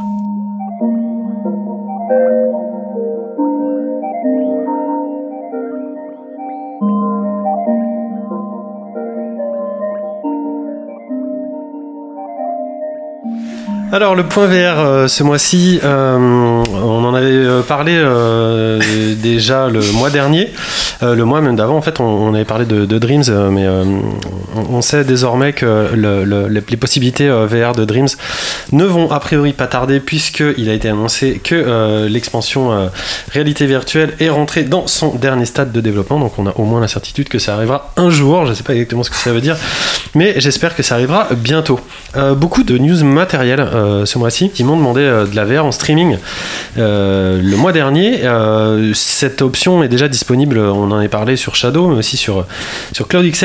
Euh, ceci étant, les résultats sont pas vraiment euh, top et souffrent encore de beaucoup de problèmes de latence. Il va falloir faire preuve de, patience, car euh, notamment dans une interview accordée au site Protocol, euh, Jason Rubin, qui était euh, le développeur qu'on avait, euh, qu'on avait connu euh, chez Sony, hein, qui a produit euh, Crash Bandicoot et, et Jack and Daxter notamment, qui est devenu depuis vice-président en charge du contenu chez, Oculus, donc chez Facebook, a déclaré que le cloud gaming VR sur Oculus n'arriverait pas avant 5 ans. Donc euh, il faut vraiment euh, être patient, puisque le temps que, que la technologie se mette en place, ça a l'air très compliqué. Simon? Euh, je vais expérimenter Shadow dès qu'ils m'auront permis d'avoir un, un créneau, parce que c'est très compliqué, il faut le savoir. Donc dès août, j'aurai la capacité normalement de tester ça. D'accord, bah tu verras s'il y a des problèmes de latence ou pas, mais apparemment c'est un peu compliqué encore. Une autre euh, news euh, matos, c'est euh, mise à jour de, de- d'Oculus Quest, pour lequel le suivi des mains arrive enfin euh, de façon définitive pour les jeux et les différents programmes. Donc l'Oculus Quest, on le rappelle une énième fois, un, un casque standalone qui n'a besoin ni de téléphone portable ni d'ordinateur pour fonctionner, et qui, grâce à ses caméras, peut désormais vraiment bien suivre les mains de manière à ce qu'on puisse obtenir des expériences interactives tout à fait efficaces. Et on sait aussi qu'un nouveau modèle est en préparation. Alors ça c'est un peu c'est un peu la marotte encore. On sait évidemment qu'à chaque fois qu'il y a un modèle, il y en a, il y en a souvent des, nouveaux qui sont euh, en préparation. Mais sur celui-ci, euh, moi je suis très très intéressé parce que l'Oculus Quest c'est un peu la petite claque me concernant euh, en VR et le nouveau modèle serait encore plus petit, euh, plus léger et plus puissant. Donc euh, on va attendre d'en savoir un petit peu plus. Enfin, euh, au niveau du matos, on, en a appris un petit peu plus sur le, sur le PS VR 2 euh, qu'on espère évidemment arriver le plus vite possible et surtout sans câble. Et il y a un certain nombre de brevets qui ont été, qui ont été mis à, jour et qui donnent au moins des idées sur quoi Sony travaille, sans qu'on sache précisément ce qui- ce qu'embarquera la, la- machine au final. Notamment une captation très précise de l'ensemble du corps, des doigts, mais aussi des expressions faciales. C'est-à-dire qu'il y aurait des caméras ou des capteurs qui euh, vérifieraient ce, qu'on- ce qui se passe sur notre visage quand notre visage est dans le, le masque. Euh, je pense que euh, au-delà de, la compréhension de nos humeurs ou de nos réactions, ce qui est, intéressant, c'est que le masque en lui-même puisse, euh, tout comme les smartphones aujourd'hui, avoir une caméra en frontale pour capter euh, notre visage et reproduire un avatar avec nos propres expériences, avec nos propres expressions, comme c'est le cas sur iPhone ou sur téléphone Samsung déjà actuellement. On, on pense quand même déjà au social en VR, évidemment. Et aussi- juste que 90% des brevets qui sont déposés par ces Oui, je, l'ai- je l'ai industriels-là dit, c'est pas sûr que ça soit embarqué au final. sont juste là pour empêcher les autres de le faire. C'est pas qu'on n'est pas sûr, c'est que ça ne présage de rien du tout. On verra, de toute façon, on verra. Euh, c'est juste des, des brevets. Je parlais de Sony, là, en l'occurrence, ils veulent aussi réduire le motion sickness. Ça, il n'y a pas que, hein, nous aussi, on aimerait bien qu'ils le réduisent. Et ils travaillent notamment sur un système qui donnerait une secousse très légère à la tête du joueur quand il fait des mouvements pendant que c'est produit dans le jeu. Et co- comme ça, le cerveau, en fait, n'aurait plus la sensation de vivre une sorte de mouvement euh, fantôme, ce qui est la cause principale de la cinétose. Donc, on ne sait absolument pas si c'est efficace ou si euh, ça sera embarqué, mais ça fait partie des brevets qui ont été, euh, qui ont été déposés. Tout comme l'amélioration du son dont Marc Cerny avait parlé dans son très long exposé avec le Tempest Engine embarqué par la, la PS5. Euh, je rappelle qu'avec la PS5, justement, le, PSVR 1 sera toujours compatible, sauf que lui va connaître un upgrade du fait de l'upgrade de la machine euh, source, et que notamment on pourra obtenir des images de réalité virtuelle à 120 images par seconde. Euh, donc c'est très très appréciable de savoir qu'un device aussi ancien, entre guillemets, que le PlayStation VR va connaître des upgrades grâce à l'achat d'une éventuelle nouvelle technologie. Euh, pour parler technologie, on a aussi entendu des fuites chez Apple concernant les Apple Glass, qui seront, euh, qui sont le, projet de réalité euh, augmentée euh, chez Apple à sortir fin euh, 2021. Ce qui est intéressant au-delà de, des prospectives, c'est le fait de savoir que Apple a racheté la société NextVR. Et NextVR, c'est une société qui s'occupe de, retransmettre des événements en réalité virtuelle, souvent des concerts de musique, mais aussi des événements sportifs. Donc on imagine parfaitement que avec les, lunettes d'Apple, on pourra plus simplement se connecter à l'Apple TV+, qui est euh, la version Netflix euh, d'Apple, et avoir accès à du contenu euh, live retransmis en réalité virtuelle. Il y a déjà beaucoup de gens qui sont dans ce projet, comme Steven Spielberg, J.J. Abrams, et bah, moi, il me tarde de savoir ce qu'ils vont faire avec, avec tout ça, parce que ça a l'air quand même assez bien pensé, et surtout en termes de, protection des données personnelles. Donc on verra tout ça quand ça sortira. Et pour conclure, en fait, je voulais vous parler aussi d'un, jeu, c'est surtout que c'est pour les gens qui, en période de confinement, avaient une envie terrible de rejouer la la scène euh, très célèbre du film Ghost. Vous savez, la, la scène où ils font de la, de la poterie ensemble. Et ça, tout le monde, tout le monde a envie de refaire ça. Mais en période de confinement, c'est très très compliqué. Et bien plus maintenant, parce qu'il y, a un- il y a un logiciel qui s'appelle Poterie VR et qui ne sert que à faire ça. Donc euh, vous avez, euh, vous avez de la glaise, vous avez un, bras tournant et vous pouvez faire de la glaise en, en VR. Donc allez voir ça, c'est disponible sur, sur PlayStation Oui, VR, sur seul. Steam, etc. Donc c'est quoi? Mais t'es tout seul. non, tu peux le faire à deux, tu peux le faire en ligne si tu veux, tu peux le faire à ta gueule, mais avec les, les distances euh, qui s'imposent.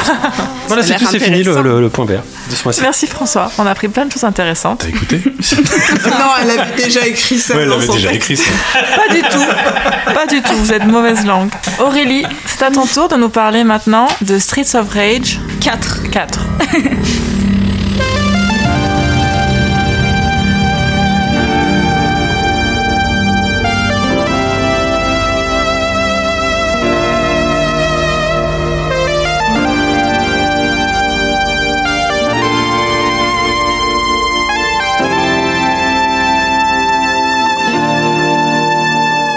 Streets of Rage 4. Alors c'est la suite d'un beat'em all qui est très très très connu, une série culte euh, pour ceux qui ont eu la chance de la connaître dans les années 90, qui euh, était sur Mega Drive. Alors j'y ai joué un peu des années après, mais pas. euh, Donc je fais pas partie de ces gens qui attendaient impatiemment le Streets of Rage 4, euh, soit avec crainte ou avec beaucoup d'envie. Mais en tout cas, j'aime beaucoup les beat'em all, donc j'ai choisi de parler de ce jeu qui est donc développé par Lizard Cube et par Guard Crush Games. Lizard Cube, on les connaît pour avoir refait Wonder Boy euh, Dragonstrap avec un côté très euh, dessin animé. C'était deux développeurs, Omar Cornu et Benjamin Fiquet, qui ont développé à deux ce jeu en fait en reprenant la licence de Sega, en faisant un jeu complètement euh, customisé. Et Streets of Rage 4, il reprend ce côté dessin animé, film d'animation avec des, des personnages, enfin des personnages beaucoup plus modernes que du pixel art. C'est donc euh, avec aussi le euh, studio Guard Crush Games qui ont fait le jeu Streets of Fury. C'est un beat'em all où c'est des personnages euh, comme si on avait pris une photo de quelqu'un qui se bat et qui c'est un beat'em il se tape de droite à gauche quoi. Donc Ah ils ont oui, repris le. C'était des fans de Streets of Rage. Grosso modo, hein, ils ont mis par-dessus les, les, les dessins et l'animation euh, de Benjamin Fiquet. Et euh, ça nous donne un beat'em all ultra dynamique, qui euh, reprend des personnages clés de la série comme Axel Stone ou Blaze Fielding, pour ceux qui ont déjà joué au Streets of Rage. On peut jouer quatre personnages, on peut choisir parmi quatre personnages dans le jeu. Il y a aussi Cherry Hunter et Floyd Iraiya, qui sont des personnages féminins. Donc c'est un jeu qu'on peut jouer tout seul, mais son intérêt se vaut vraiment sur le multi. En multi online, c'est jusqu'à deux joueurs. En multi local, là on peut aller jusqu'à 4. Donc euh, il y a le mode histoire, le mode arcade, euh, plusieurs modes de jeu. Il n'y a pas vraiment de scénario, hein. le but c'est de, faire le gros méchant, euh, Monsieur X, par tous les moyens de démanteler son, son réseau là. Le premier intérêt du jeu, qui se finit très rapidement, c'est de faire du scoring. Et c'est là où le jeu il est intéressant, c'est que des gens comme moi qui n'ont pas fait la série à la base peuvent se mettre en mode normal et réussir à finir le jeu en galérant un petit peu, ou se mettre en mode facile et finir le jeu sans galérer. Et pour ceux qui connaissent déjà la série et qui ont envie d'un bon niveau de difficulté, il y a trois niveaux de difficulté au-dessus qui permettent de retrouver les sensations du jeu euh, de base. Et donc ça c'est vraiment très très très très chouette. Et euh, si on galère euh, malgré tout quand même, malgré le mode de difficulté, on peut aussi à la fin des niveaux, si on meurt, on peut refaire le niveau mais avec des bonus. Par exemple une vie supplémentaire, une étoile supplémentaire, etc. Sauf que ça divise les scores par 2, par 4, voire par 10 en fonction des aides qu'on demande. Le jeu, il est divisé en différents thèmes. Ça va être par exemple une prison, ça va être euh, dans une gare, ça va être dans les égouts.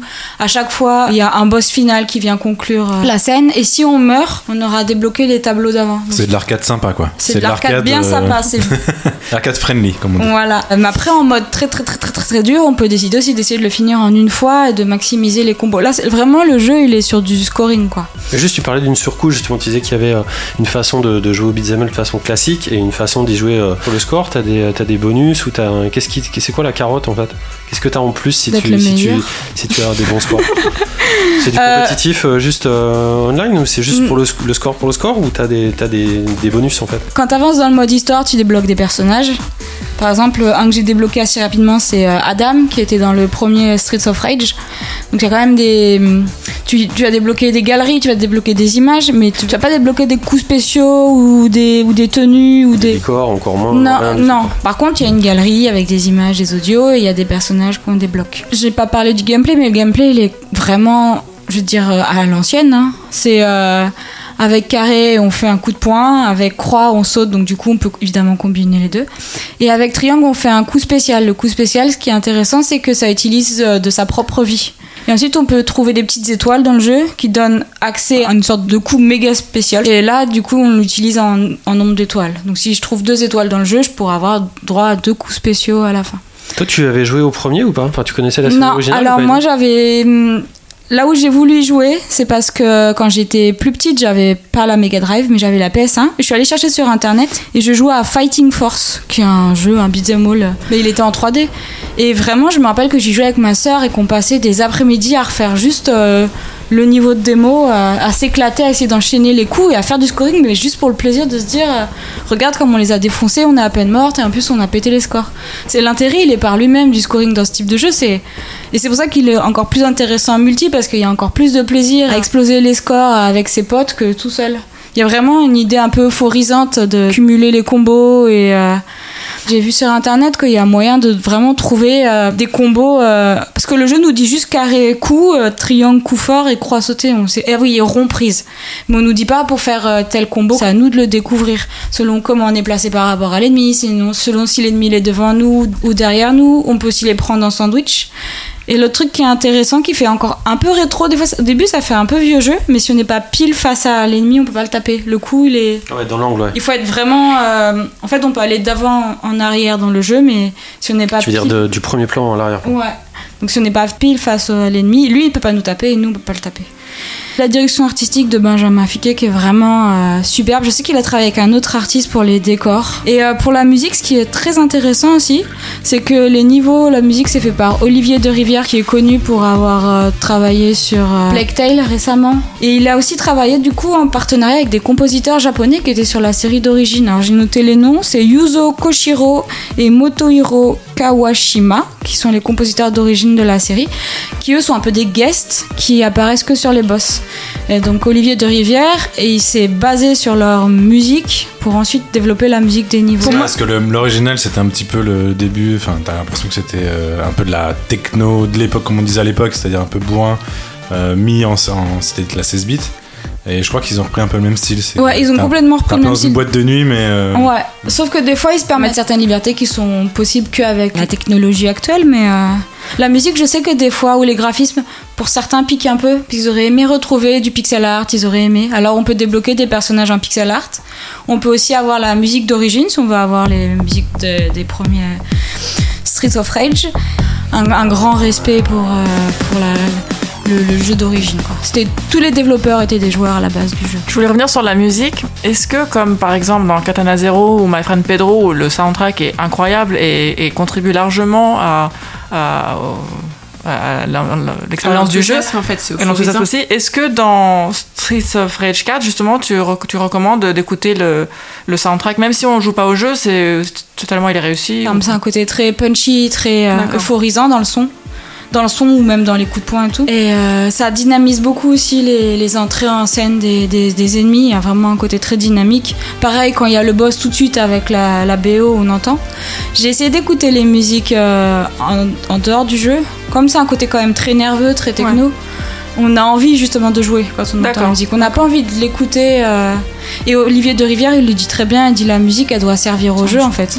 Moi, je voulais rajouter quelque chose, mais c'est plus une remarque qu'une question. C'est que euh, les Art Cube, comme tu l'as dit euh, au début de ta, ta chronique, euh, ils s'étaient fait remarquer par, par leur remake de, de Wonder Boy. Dragonstrap. avec déjà cette espèce d'aller-retour euh, et de respect qu'ils avaient fait avec la la- l'œuvre d'origine et euh, l'équipe d'origine. Là, euh, on est passé le level euh, du dessus. C'est pas euh, véritablement la première fois hein, qu'il y a des gens qui essayent de, de récupérer des, des- des- des anciennes licences et de les, de les remettre au goût du jour. Et c'est euh, c'est même pas bien fait, c'est superbement fait. C'est-à-dire que là, l'accueil, il est, euh, il est dithyrambique et il est dithyrambique de façon internationale. Tout le monde salue euh, le travail qui est fait. Et c'est vrai qu'en France, on est assez, assez doué pour faire ça entre, entre les Art Cube et le travail de Dotemu, qui est fait aussi depuis, depuis de nombreuses années, et là, qui va, qui va enchaîner avec le, le prochain Windjammers. Euh, Il y a vraiment quelque chose qui est en train de se passer euh, à ce niveau-là, j'ai l'impression, et qui est surtout en train d'être reconnu, euh, encore une fois, à l'international. Ouais, bah c'est plus l'idée de la reconnaissance parce que Dotemu, ça fait longtemps qu'ils font des jeux qui sont très très bien accueillis par le public et je pense qu'ils ont gagné en expertise et c'est un très beau matching, j'ai envie de dire. euh, Lizard Cube, Dotemu et Guard Crush Games, quoi. Ils se sont bien, re- bien rencontrés. Sachant qu'ils ont fait un jeu euh, nouveau, hein. il s'appelle pas 4 pour rien. Ouais. C'est pas qu'un truc pour, Ouais, ça, rappeler le revival, un. ouais. Ils ont créé leur œuvre telle que. Enfin, c'est vraiment un truc de fan, mais Ouais. projeté vers le futur. À l'inverse de Dragonstrap qui reprenait Ouais. exactement, Exactement, les euh, pixels. briques, le Ouais. pixel près. On en avait parlé, je crois, ici. Ouais, c'est moi qui l'ai Merci. Donc voilà, je recommande. C'est sur. Ah oui, vous le dites à chaque fois. C'est sur Xbox One, Switch et PS4 et peut-être et Steam. Tu te On le dit gueule, et c'est déjà sorti. Et c'est combien Euh, seulement une place de cinéma et Mais avec le confinement, on n'y va pas. Merci Aurélie. De rien. Est-ce que tu nous emmènes euh, ce mois-ci, Bénédicte? Eh bien, je vais vous emmener sur les terres de Donjons et Dragons.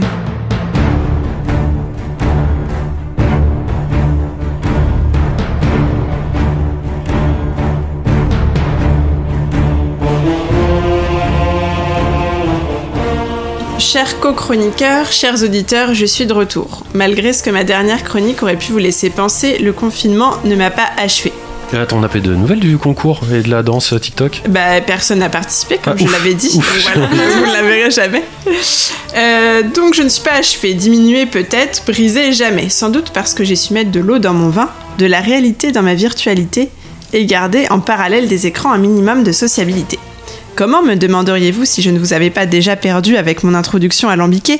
Comment donc Eh bien, notamment en revenant aux sources du jeu, plus précisément de mon type de jeu favori, le RPG, en me reconnectant à ses racines, et donc en explorant l'univers fascinant du jeu de rôle. Et c'est de ça dont je voulais aujourd'hui vous parler. Non pas du jeu de rôle tel que François et Simon le pratiquent, en combinaison de cuir et les yeux bandés.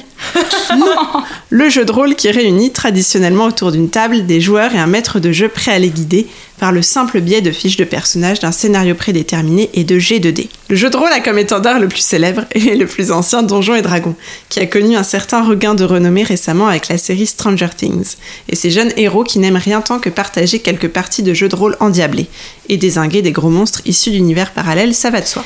Le jeu de rôle, donc, qu'est-ce que c'est? Eh bien, les fiches de personnages, les compétences, les actions scriptées, le résultat des actions décidées au dés. J'ai beaucoup simplifié parce qu'il y a beaucoup d'autres éléments qui rentrent en compte dans une partie traditionnelle. Un historique, des compétences, un inventaire, une classe, une race. Au fur et à mesure des parties, des combats ou des énigmes résolus, les joueurs gagnent en expérience, en niveau et peuvent enrichir leurs compétences. Tous ces mécanismes se retrouvent aujourd'hui dans beaucoup de jeux de vidéo qu'on appelle d'ailleurs les RPG, les role-playing games, parmi lesquels, par exemple, Golden Sun, mon jeu chouchou sur Game Boy dont je vous avais parlé, Ou Dark Souls 3. Comme ça, il y a une bonne, une bonne différence. ou encore The Dark Souls, ou encore Baldur's Gate qui lui est directement issu de l'univers Donjons et Dragons, par exemple. D'autres jeux plus récents, comme Disco Elysium, dont nous avait parlé Vlad dans l'épisode 32, reprennent très fidèlement ces codes avec des vrais lancers de dés, par exemple. Et certaines franchises existent en jeu vidéo et en jeu de rôle, comme Warhammer, Shadowrun, Star Wars ou The Witcher. Si j'aborde ce thème, c'est pas juste pour vous faire cet historique, c'était aussi pour vous parler d'une façon de jouer découverte pendant le confinement et qui permet de mêler la dimension sociale et créative du jeu de rôle physique et les bonus techniques du digital. En fait, j'ai pu jouer à Donjons et Dragons en ligne avec d'autres joueurs à distance sur une plateforme qui s'appelle Roll20. C'est un petit outil assez cool qui permet au maître de jeu de concevoir sa partie.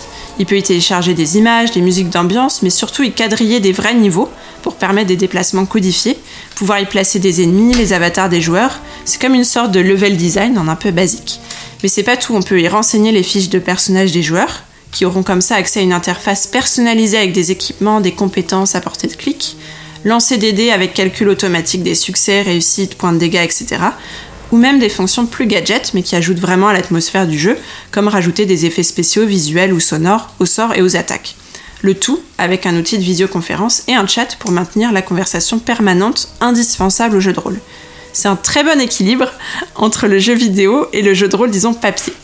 euh, qui a permis de jouer une partie de Donjons et Dragons dans une vraie convivialité et surtout de manière assez simple pour une noob comme moi qui n'y connaissait pas grand chose en jeu de rôle.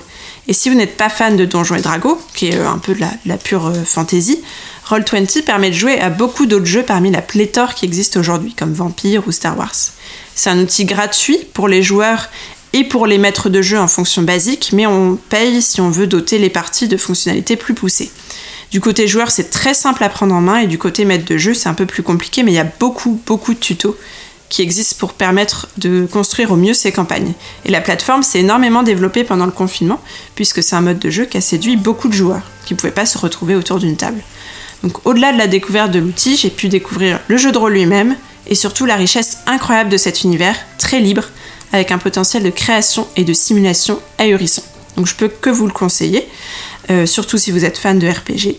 Voilà. C'est surtout des, des jeux qui se font que à plusieurs, du coup. Ça- on peut se connecter entre joueurs qu'on connaît pas? Alors c'est une excellente question. Euh, en fait, il faut que tu sois invité dans une partie. Ouais. Mais théoriquement, tu peux, as un lien en fait quand tu crées une partie de jeu de rôle. Théoriquement, tu peux le transmettre à d'autres personnes, mais a priori, d'autres joueurs peuvent pas tomber par hasard sur Parce la partie comme. que tu as euh, créée. je, je fais un tour de table, mais c'est comme euh, Galactique, on, on peut jouer donc avec des joueurs qu'on connaît pas. Et euh, le jeu dont on avait parlé le mois dernier, de, le, le Pictionary en ligne, là, où on s'était fendu la gueule. là. Scribble. Ouais, Scribble, tu- c'est aussi des gens que tu connais pas. Ok, ok, ok. Non, mais c'est cool. Voilà, là c'est quand même comme le jeu de rôle, euh, comme c'est du jeu de rôle quand même, c'est mieux de jouer avec des gens que tu connais, euh, surtout pour le maître de jeu parce qu'il faut qu'ils puissent prévoir un peu la manière dont ils vont réagir, adapter le scénario à leurs attentes. Si c'est que des gros bourrins, par exemple, il va mettre beaucoup de combats. Si c'est plutôt des gens qui aiment bien réfléchir, il va mettre plus d'énigmes. C'est ça le côté liberté en fait euh, dont je parlais. Et tu vas donc devenir maître du jeu pour nous? C'est ce que j'allais dire justement. J'aimerais bien qu'on fasse un jeu de rôle euh, ensemble. Ce serait très sympa. Euh, un vrai jeu de rôle sympa avec plus de liberté, qui est plus scripté, c'est un peu complexe. Donc euh, ce serait trop cool qu'on puisse le faire, mais effectivement ça sous-entend de se familiariser euh, avec le, le lore d'un univers en particulier. Voilà. Mais ça pourrait être très cool qu'on y joue à un vrai jeu de rôle tous ensemble. En effet. Merci Bénédicte. Et maintenant, il est temps de passer à nos snacks.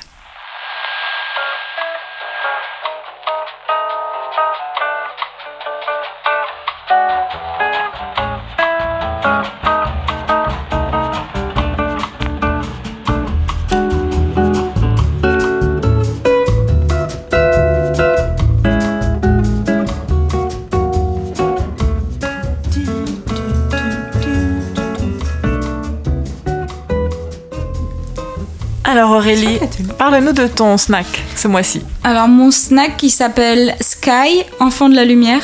Alors je l'ai découvert seulement maintenant parce qu'il est sorti sur euh, Android euh, le 7 avril. Mais il est dis- disponible depuis 2019 sur euh, iOS. Donc c'est un jeu qui se joue sur mobile, qui est free to play et qui est développé par That Game Company, qu'on connaît vraiment pour Flow, Flowers et Journey. Et là où ils ont fait très fort, c'est qu'ils ont réussi à prendre l'essence de Journey qui est de faire quelque chose de très onirique, très simple et en même temps euh, une expérience sociale forte, ben, ils ont développé ça pour le faire sur mobile. Donc on a un enfant qui, qui, qui a la capacité bah, de se déplacer, d'interagir avec l'environnement avec de la lumière, comme des bougies, ou euh, de récupérer de la lumière ensuite de pouvoir s'envoler. Donc c'est très très très proche de Journey. Il y a encore l'idée un peu de, de vaste étendue, du- de sommet d'une montagne à trouver des temples perdus. Le jeu il a été développé par Genova Chen, donc on garde vraiment l'essence de Z Game Company. Et euh, ils ont essayé de mettre encore plus au cœur du jeu le- l'idée du relationnel avec les joueurs qu'on rencontre. Au lieu de seulement pouvoir faire une petite touche de musique comme on pouvait faire dans Journey si on rencontre un personnage, on peut lui donner des bougies, on peut faire un petit chat, on peut faire euh, des expressions comme se baisser, tendre la main. Ça m'a fait un peu penser à Fable 2, les types comme une roue d'interaction avec les personnages. Donc euh, on arrive, on est dans un hub, enfin une sorte de pièce centrale où après on peut aller d'un monde à l'autre et apparemment il y a sept mondes qui se visitent. On peut juste se contenter d'aller allumer la lumière et de libérer l'esprit des anciens qui doivent réallumer les étoiles, ou chercher les secrets, communiquer avec les joueurs qu'on rencontre. C'est du journey en free to play, euh, s'il faut résumer. euh, Sur le téléphone Ouais, c'est sur mobile. Donc iOS et Android. Moi, je dois ajouter juste un truc. J'y ai joué aussi à sa sortie, donc il y a, il y a presque un an euh, de ça, et j'avais jamais vu un, un jeu aussi beau euh, tourner sur mobile. Euh, C'était tellement beau que mon, mon mobile était en train de flamber. euh, J'ai dû attendre de changer de mobile pour, euh, non pas pour le faire tourner mieux, mais pour que la batterie ne, ne me crame pas. Enfin, parce que c'est vraiment incroyable qu'on ait des jeux comme ça qui tournent sur nos mobiles. Ouais, c'est juste qu'il était à Apple il y a un an il vient de sortir Ouais, juste c'est à ça. peine Android. C'est ça. Ouais, c'est ça. C'est pour ça que j'en parle là, parce que Ah, moi je l'ai découvert là. D'accord. Merci Aurélie. Vladimir, est-ce que tu as un snack ce mois-ci Non pas un, mais ni deux, ni trois, ni quatre, ni cinq, mais neuf. Oh là une collection de, de petites heures, de petites expériences euh, qui s'appelle Ambient Mixtape 16. Euh, on y retrouve euh, des titres de quelques noms du jeu vidéo indépendant comme Connor Sherlock ou Paul Clarissou qu'on avait accueilli ici avec le collectif Klondike en février 2019. Donc c'est une série de tout petits jeux qui ont la particularité d'être tous- tous basés sur un- le même... euh, moteur de jeu à la première personne. Ce moteur d'ailleurs euh, qui a été créé par euh, Oysterfake aka Jessica Harvey, qui est à l'origine de Paratopic, un jeu dont on avait Que parlé ouais. également euh, en juin 2019 si je ne m'abuse. Euh, voilà, donc c'est plein de petites expériences. C'est y a, y a- c'est pas des, des grandes aventures, mais c'est des des petits cauchemars, des petites balades, des, plein, de, plein de choses. C'est hyper bien, c'est très varié. C'est à retrouver voilà, sur geocities.ws slash an16.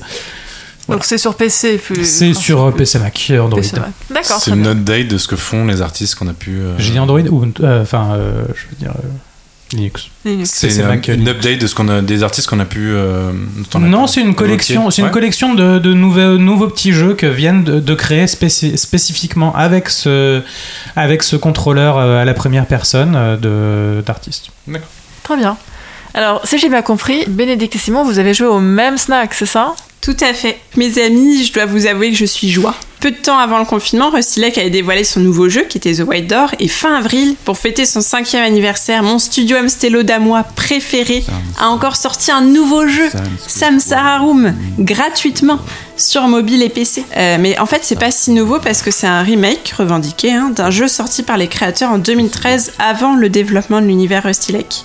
Donc il y a eu des nouvelles énigmes, des nouveaux éléments narratifs et un petit coup de plumeau bien sûr sur le graphisme et le gameplay qui ont rattaché ce remake à l'univers canon de Rustilek. On y retrouve donc le système de point and click, les énigmes tordues, les personnages maudits, les références à Twin Peaks et l'univers glauque à souhait qui font le charme de la série. C'est vraiment un jeu assez court qui est plus proche de la série des Cube Escape, qui sont les petits jeux gratuits de Rustilek, que de leur jeu premium.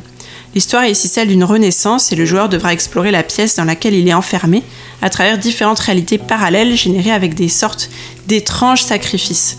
Celui d'un cœur, d'un poisson, d'un ver ou encore d'un lézard. Le jeu avait donc tout pour me charmer et je l'ai terminé d'une traite en une heure environ, en pestant, je l'avoue, plusieurs fois sur quelques énigmes particulièrement salées. Euh, je peux donc que vous le conseiller, c'est gratuit, c'est original, c'est fascinant et on peut y jouer sans rien connaître de la série, comme tous les autres jeux de l'univers Rustilek qui sont reliés mais indépendants. Et aussi, il faut souhaiter donc un bon anniversaire au studio Rustilek qui, du haut de ses 5 ans, a déjà su nous offrir de belles pépites. Un Et univers foisonnant. Plein d'anniversaire ce mois-ci. Et je le rappelle, Tous les mois. Une interview toujours disponible sur notre chaîne YouTube. Excellente interview. Alors Simon, toi, qu'en as-tu pensé de Samsara Room Alors, il faut vraiment parler d'un escape game. hein. On est sur Ouais, l'escape tout game plus traditionnel qui ensuite a créé les, esca- les escape games qui sont plus disponibles aujourd'hui mais qui le seront euh, post-déconfinement euh, où vous allez avec vos amis dans des, dans des salles pour sortir. À la base, c'était quand même des jeux vidéo flash, hein, ces trucs-là. Et là, on est vraiment dans cette pure tradition de petit IMA pour ceux qui ont, qui ont joué euh, il y a 10-15 ans. Euh, et étant complètement agnostique de tout l'univers de, Rusty Lake, bah moi je suis rentré dans Rusty Lake via ce, jeu j'ai trouvé ça absolument passionnant. Comme tu le dis, c'est c'est complexe, hein. enfin c'est pas un jeu simple. Je sais pas comment t'as fait pour le terminer en une heure parce que moi je, je l'ai terminé en trois heures, mais j'ai eu la fin bonus. Tu n'as pas eu la Je fin bonus. la- Je sais qu'elle existe parce qu'ils te disent à la fin que tu peux la débloquer, mais je l'ai pas J'ai eu. eu la fin bonus qui m'a pris Mm. bien deux heures, donc c'est peut-être ça qui t'a manqué. Mais euh, voilà, c'est euh, c'est hyper bien fait, c'est hyper bien réalisé. Comme tu le dis, ça, ça, ça te fait une vraie introduction à cet univers que je ne connaissais pas, euh, qui est surprenant, qui est, tu sens qu'il y a une profondeur. Et c'est moi j'ai adoré, vraiment. Parfait, merci beaucoup. François, Vous vous rappelez peut-être que je m'intéresse depuis un, petit bout de temps aux propositions qui tentent le lien entre la relaxation et le jeu vidéo. Vous avez par exemple récemment euh, parlé de Be Calm dans un de mes snacks. Alors tamisons les lumières, détendez-vous, hein, on va tous respirer profondément et laissez ma voix vous transporter par ce petit snack. Je vais vous parler de Sound Self, une technodélique. Sound Self, ça a été développé par une société appelée Andromeda Entertainment, qui est, qui est pas nouvelle sur le, le marché, et qui est sortie le 22 euh, avril euh, de cette année. Euh, c'est la rencontre entre la sagesse centenaire de la pleine conscience et l'état de transe d'un jeu vidéo. C'est un nouvel outil en fait pour gérer son stress, bien utile dans cette période et qui promet de vous emmener vers la méditation digitale, une sorte d'odyssée de couleurs et de sons qui dissoudront votre esprit en un bain de sensations d'extase, un parcours exaltant vers des états de conscience altérés, rien que ça. Son créateur, en fait, Robin Arnold, travaille dessus depuis 8 ans. Et une première version avait déjà vu le jour sur téléphone portable. Il a déjà euh, réalisé une conférence TED sur le sujet, suivi d'un Kickstarter réussi. Il a déclaré Le stress et l'isolement que les gens vivent à cause du Covid ne sont pas nouveaux. Malgré toutes nos avancées en matière de confort matériel, la culture occidentale a souffert de niveaux croissants de stress chronique. Pourquoi donc? Je n'ai pas de réponse complète, mais je sais qu'il y a un impératif mondial que nous sommes de ralentir et de faire notre introspection, et il n'y a aucune raison que les jeux vidéo ne puissent pas servir ce besoin. C'est vrai qu'on l'a vu, on en avait parlé le mois dernier, il y a beaucoup de gens qui sont tournés vers le jeu vidéo pendant, ce confinement. Au-delà de sa réussite visuelle psychédélique, Soundself propose donc une séance de méditation sur mesure, laquelle sera dirigée non pas par un sage et chauve maître gourou de 106 ans et à peine 32 kilos, mais guidée entièrement par votre propre voix, car il faudra en effet chanter et projeter des sons pour se calmer et progresser dans l'expérience. En fredonnant de, de- avec étant très concentré, les sons sont interprétés par le logiciel et ils vous reviennent amplifiés, modifiés. Ils deviennent des images ou des formes qui ont pour but de vous relaxer. Le boss final étant ici, bien sûr, de réussir à vous connecter avec votre moi profond. On n'est pas abandonné non plus dans ce trip hein, qui, comme je l'ai dit, peut aussi se faire avec un, masque de réalité virtuelle. On peut choisir euh, la durée de la séance et la langue du guide ou de la guide, si vous préférez, qui nous guidera donc par étapes dans ce voyage transcendantal. L'expérience est déjà présentée depuis plusieurs mois au Musée des sciences vidéoludiques de Berlin et fait euh, l'objet d'une étude médicale nommée La réalité virtuelle peut-elle être psychédélique? Euh, C'était fait par des scientifiques du Neuromeditation Institute aux, États-Unis, avec des résultats démontrés sur l'humeur et l'anxiété. Donc Sound Self aurait des effets excessivement similaires à certaines substances souvent euh, dites psychédéliques, notamment la psilocybine. Ce qui est intéressant puisqu'ici il n'est justement pas du tout question d'utiliser ces substances souvent dangereuses pour l'organisme et en particulier le cerveau. Bref, Sound Self aurait donc un impact positif sur notre humeur, provoquant une diminution des, états négatifs tels que la tension et la confusion, et une augmentation significative et rapide des effets euh, positifs tels que le calme et la plénitude. Alors moi c'est ce que j'ai essayé hein, évidemment, et c'est vrai que c'est- très intéressant. Basé sur la, technique du souffle du pranayama, donc une technique de, souffle régulier qui permet d'augmenter euh, euh, le taux de, de- de CO2 un petit peu dans, le sang et, offrant un spectacle visuel euphorique, hypnotique et absolument magnifique, même pour, même pour le genre. Sound Self, c'est une proposition euh, particulièrement soignée, originale, que je vous recommande, et un snack plus par sa durée de jeu et sa capacité d'y retourner que par son prix, car il vous en coûtera tout de même 24 chakras 95. Qu'est-ce qui se passe? C'est la plénitude. C'est beaucoup pour un snack. Mais euh, ceci étant, c'est euh, un cours de yoga et demi, soit dit en passant. Donc voilà. J'avoue que le jeu est très beau. Oh, Vlad est séduit. C'est sur Steam et Vive, Rift euh, et PCVR. Ça me rappelle un peu, il y a peut-être 15 ans, quand on écoutait de la musique sur Windows Media Player, il y avait des espèces de- d'images qui apparaissaient avec le son qu'on écoutait et que je trouvais complètement hypnotisante et je regardais tout le temps. Et en fait, ça me rappelle un peu ça. Je suis très contente que de retrouver 24 ça. 95, les chakras, pardon, 24 chakras 95, le fond d'écran. De par son prix, c'est vrai que moi sur le coup aussi j'ai trouvé que c'était un, un petit peu un petit peu plus cher que d'habitude. Mais si tu le compares à des séances de méditation et si tu veux que je te fasse la liste de mes potes Non. qui font des séances de méditation ou de yoga autour de moi, ils payent tous euh, 12,50€ de l'heure. Donc le fait d'avoir un truc comme ça chez toi, euh, moi je trouve pas ça cher du tout. Et puis tu peux le faire le matin en te réveillant. Enfin, ça, ça vraiment, ça s'adapte à ton niveau de stress et à ce que tu as envie d'en faire en fait. Si tu veux te, te réveiller en Et douceur. comment t'as envie de le faire, ouais, bien sûr. ouais. Moi, je trouvais ça assez malin. Il y a un gros boulot qui a été fourni euh, derrière, qui n'a pas été fait justement en deux mois. C'est un vrai truc sérieux, qui est démontré euh, de plusieurs manières. Donc, euh, non, non, je pense que justement, c'est c'est un truc qui est intéressant. Très bien, merci François. C'est euh, une, une belle façon de terminer euh, les, les chroniques et les snacks. Mais je vais faire essayer Vlad juste après parce que Ah, je l'ai derrière. Pourquoi? Et donc c'est le moment de, de déconnecter pour de vrai du coup de nos jeux vidéo et de nos arts numériques. Et nous allons terminer donc avec les quartiers libres.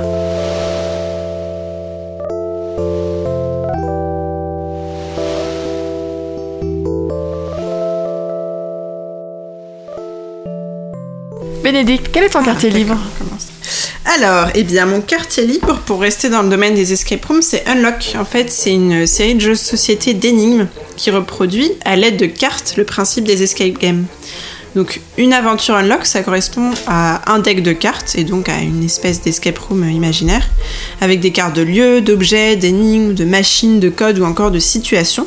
Et en parallèle, on a une application qui permet de lancer un timer pour l'aventure, souvent c'est une heure, de rentrer des codes, d'interagir avec des machines, d'obtenir des indices, bref, de rajouter un peu d'interactivité à tout ça. C'est des aventures vraiment passionnantes de plusieurs euh, difficultés. Euh, elles sont vendues par trois. Une boîte comporte donc trois aventures, une de chaque niveau, facile, moyen, difficile, et coûte environ 30 euros. Donc on paye à peu près 10 euros par aventure, ce qui est moins cher qu'un véritable escape game, mais on n'a pas la, dimension physique. Il y a aussi des aventures inédites, euh, gratuitement téléchargeables sur le site d'Unlock, mais il faut dans ce cas imprimer et découper les cartes chez vous. Euh, Unlock, ça peut se jouer de 2 à 5. Euh, Au-delà, comme pour un vrai escape game, ça devient un peu fouillis, parce que chacun donne son avis. Et vous serez transporté dans des univers aussi riches et divers que le Jurassique, le Pays d'Oz, le Far West, etc. Donc rien de tel pour vous évader et vous creuser les méninges. Donc foncez. Très bien. Simon, j'ai écouté de la musique ce mois-ci? Oui, tout à fait. Et je viens de d'annuler mon. Je suis désolé. Je vous le mettrai sur Discord euh, ce que je voulais vous présenter. Mais en fait, en écoutant les différentes chroniques depuis euh, Deep- ce que j'ai pu dire sur Deep Rock Galactic, c'est dur à dire. Je me suis rendu compte que j'avais pas du tout parlé de la musique de ce jeu. Et c'est un gros tort parce que, euh, en fait, je prends beaucoup de plaisir en dehors du jeu à réécouter cette, euh, cette musique. Quand j'ai préparé le podcast, je me suis quasiment euh, réécouté plusieurs fois les 20 morceaux euh, du jeu.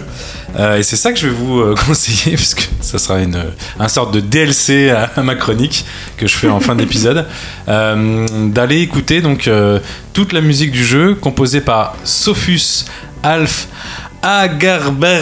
Agerberger Larsen. C'est très compliqué, les pauvres sont danois, donc je, je sais pas du tout comment prononcer leur nom. Je pense qu'ils sont Euh, heureux d'être danois. Oui, non mais euh, pour moi c'est les pauvres parce que je n'arrive pas à dire leur nom. Mais en tout cas, euh, non, il y a 22 chansons sur l'album qu'ils ont euh, donc mis en vente parce qu'elle est évidemment mise en vente sur la version collector du jeu sur Steam. Et c'est un petit bonheur de. alors y a- ça passe par plusieurs styles, mais majoritairement c'est de la synthwave euh, 13 années 80, euh, mais qui met un boost qui en tout cas euh, donne beaucoup de bonheur quand on joue au jeu, même en dehors du jeu. Donc voilà, je vous, je vous recommande Deep Rock Galactic Original Soundtrack, dispo sur YouTube. Très chaleureuse par ailleurs, avec euh, quand même un bon rythme aussi, euh, qui peut donner envie de. Non, pas de danser, on ira peut-être pas jusque-là. euh, Mais de tuer des araignées. Ouais. Dans le jeu, oui, mais je veux dire, elle, elle tient en dehors du jeu. par Elle tient en dehors du jeu. Euh, vraiment, c'est c'est une très belle production. Je ne connaissais pas Sophus et j'aimerais bien découvrir ce qu'il fait par ailleurs. Bon, mais on va peut-être mettre ça en musique de fin alors. Tout à fait. Je vous ai proposé une chanson euh, dans ce ton-là. Très bien. Aurélie, quel est ton quartier libre? Il est sur euh, de la bande dessinée avec un auteur de BD qui est français, qui s'appelle euh, Renaud Diliès. Et euh, ça fait une dizaine d'années peut-être que je lis ces BD. C'est de la BD jeunesse euh, à la base, mais j'aime pas trop l'idée jeunesse parce que je pense que ça peut toucher beaucoup d'adultes. Transgénérationnel, c'est mieux. transgénérationnel. En gros, toutes, ces BD sont poétiques, touchantes, émouvantes. Et euh, la dernière BD qu'il a faite s'appelle L'émouvantail. Et je trouve que ça, le nom reflète bien euh, la personnalité de cet auteur et ce qu'il essaie de véhiculer. L'idée d'un épouvantail qui aimerait bien faire peur aux oiseaux, mais il est beaucoup trop mignon pour faire peur aux oiseaux. Il n'arrive pas à faire son métier. Et c'est toujours des petits personnages. hein, un peu caricaturaux mais qui vont à l'inverse de leur rôle. Donc euh, c'est vraiment très très très bah, très émouvant et c'est euh, un auteur que je conseille que je recommande fortement pour toutes les BD qu'il a fait. Je crois qu'il n'y a aucun raté.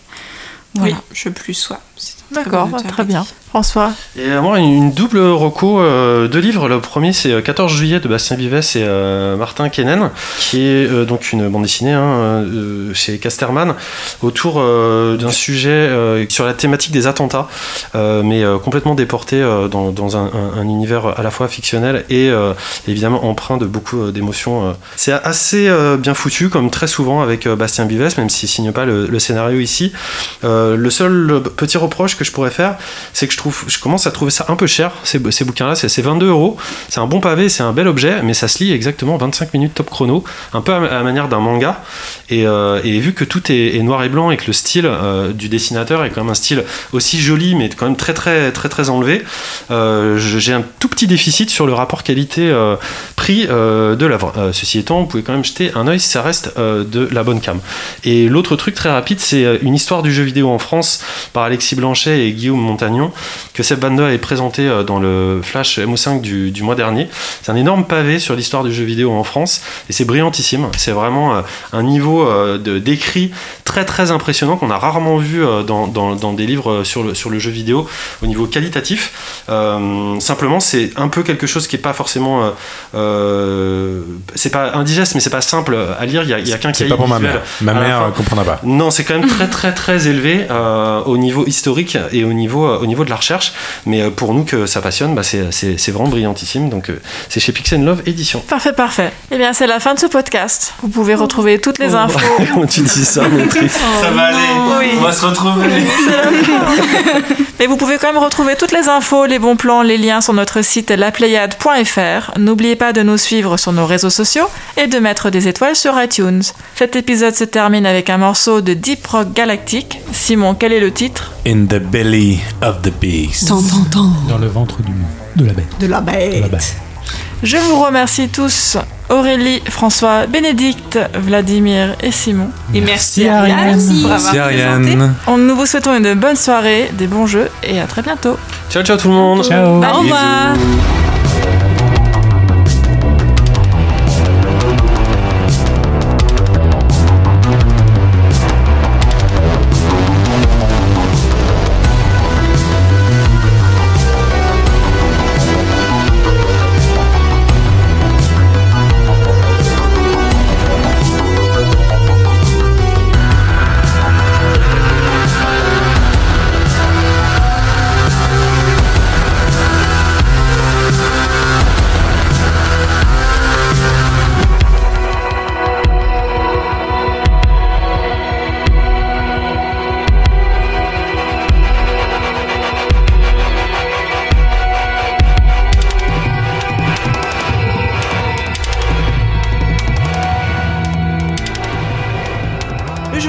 Qu'est-ce que c'est Eh bien, je pense qu'il serait plus aisé de vous le montrer, ou plutôt de vous le faire entendre.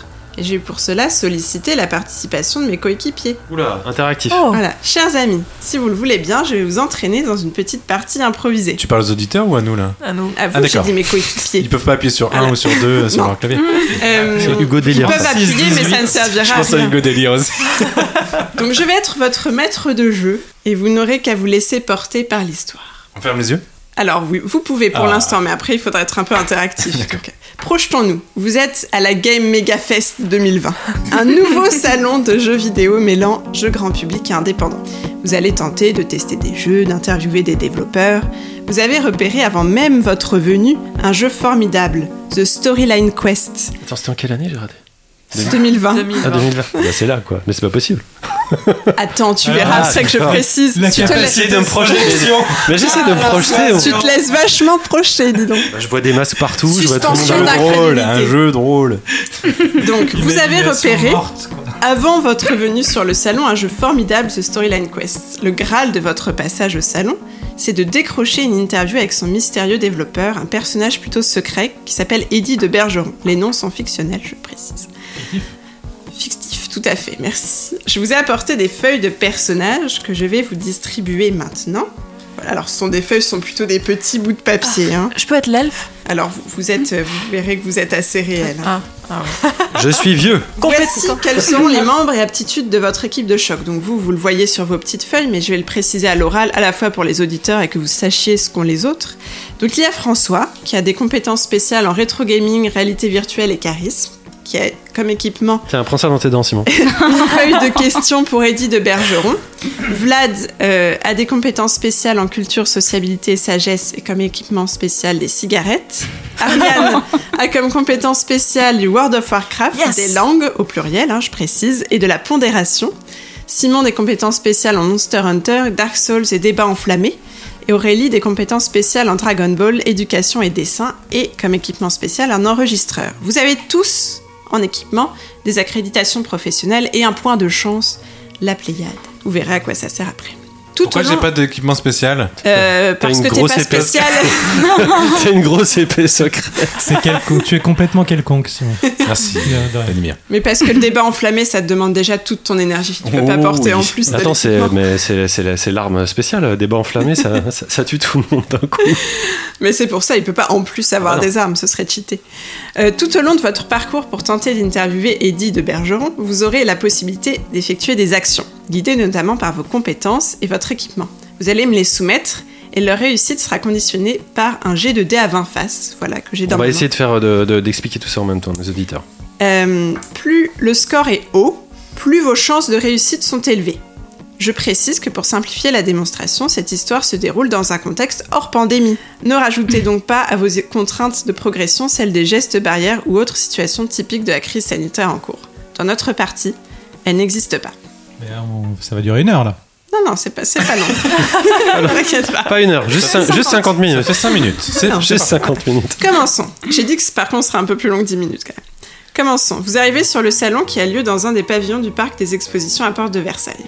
Nous sommes déjà en fin de matinée. Vous vouliez venir plus tôt, mais Simon a passé trop de temps ce matin à se tailler la barbe. Et malheureusement, la file d'attente pour les contrôles de sécurité est déjà immense. Elle serpente même en dehors du bâtiment. Il ne semble pas y avoir d'entrée pour les professionnels. Seulement, non loin de la file, une issue de secours ouverte, auprès de laquelle fument quelques membres du personnel. À ce rythme-là, vous n'aurez jamais le temps de tester Storyline Quest et d'interviewer Eddie, qui part après sa conférence en début d'après-midi. C'est à vous. Que faites-vous? Vladimir Mais non, mais on fait comme euh, François fait toujours, on passe par l'entrée du parking parce que les gens viennent en métro et ils Exactement. oublient qu'il y a une entrée par le parking. Ah, c'est vrai. On est malin. Les seuls euh, accès que vous pouvez voir, a priori, euh, pour ce pavillon, sont celles de, du public, où serpente une longue queue, et celles du personnel. Vladimir, des cigarettes Il faut que tu donnes des cigarettes pour rentrer. C'est un peu dirigiste comme scénario. Pour rentrer dans un truc. Non, mais j'ai beaucoup de charisme. J'ai beaucoup de charisme, donc Pas euh, je passe. Moi, j'ai de la chance. Vous pouvez broder autour de ça, Moi, j'ai de la chance, c'est une accréditation professionnelle.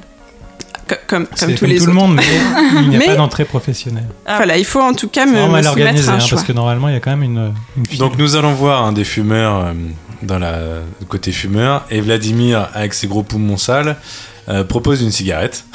Et s'ils disent non, tu proposes un débat enflammé. Tu proposes un débat enflammé. Et là, ils sont partis. Et je leur demande si c'est une bonne condition d'être. euh, ils sont quoi? Euh, c'est des membres du staff, donc c'est pas forcément des vigiles, c'est des animateurs Stagiaires. qui sont sortis. Voilà, Est-ce que c'est une bonne ou une mauvaise condition Stagiaire. d'être stagiaire? Alors on prend une cigarette. non rémunéré.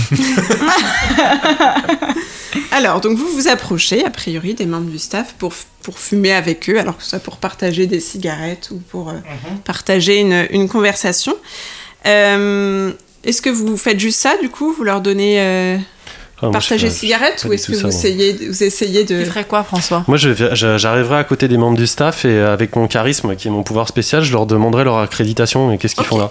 Et après, euh, si je disais si vous n'avez pas d'accréditation, ça se passe pas comme ça, vous pouvez pas rester là et j'en profiterai pour rentrer avec eux. Ouh, Oula. persuasion. Sneaky, c'est Ok. sneaky. Eh ben, on va essayer. On va mélanger euh, les cigarettes de Vlad et le charisme de François et les débats de Simon. Ah là, si, ça, si on n'y Voilà. arrive pas. euh, Donc vous allez chacun faire un GD, vous aurez chacun un bonus de 5 grâce à votre compétence et votre équipement, et vous devez faire quand même au moins 10.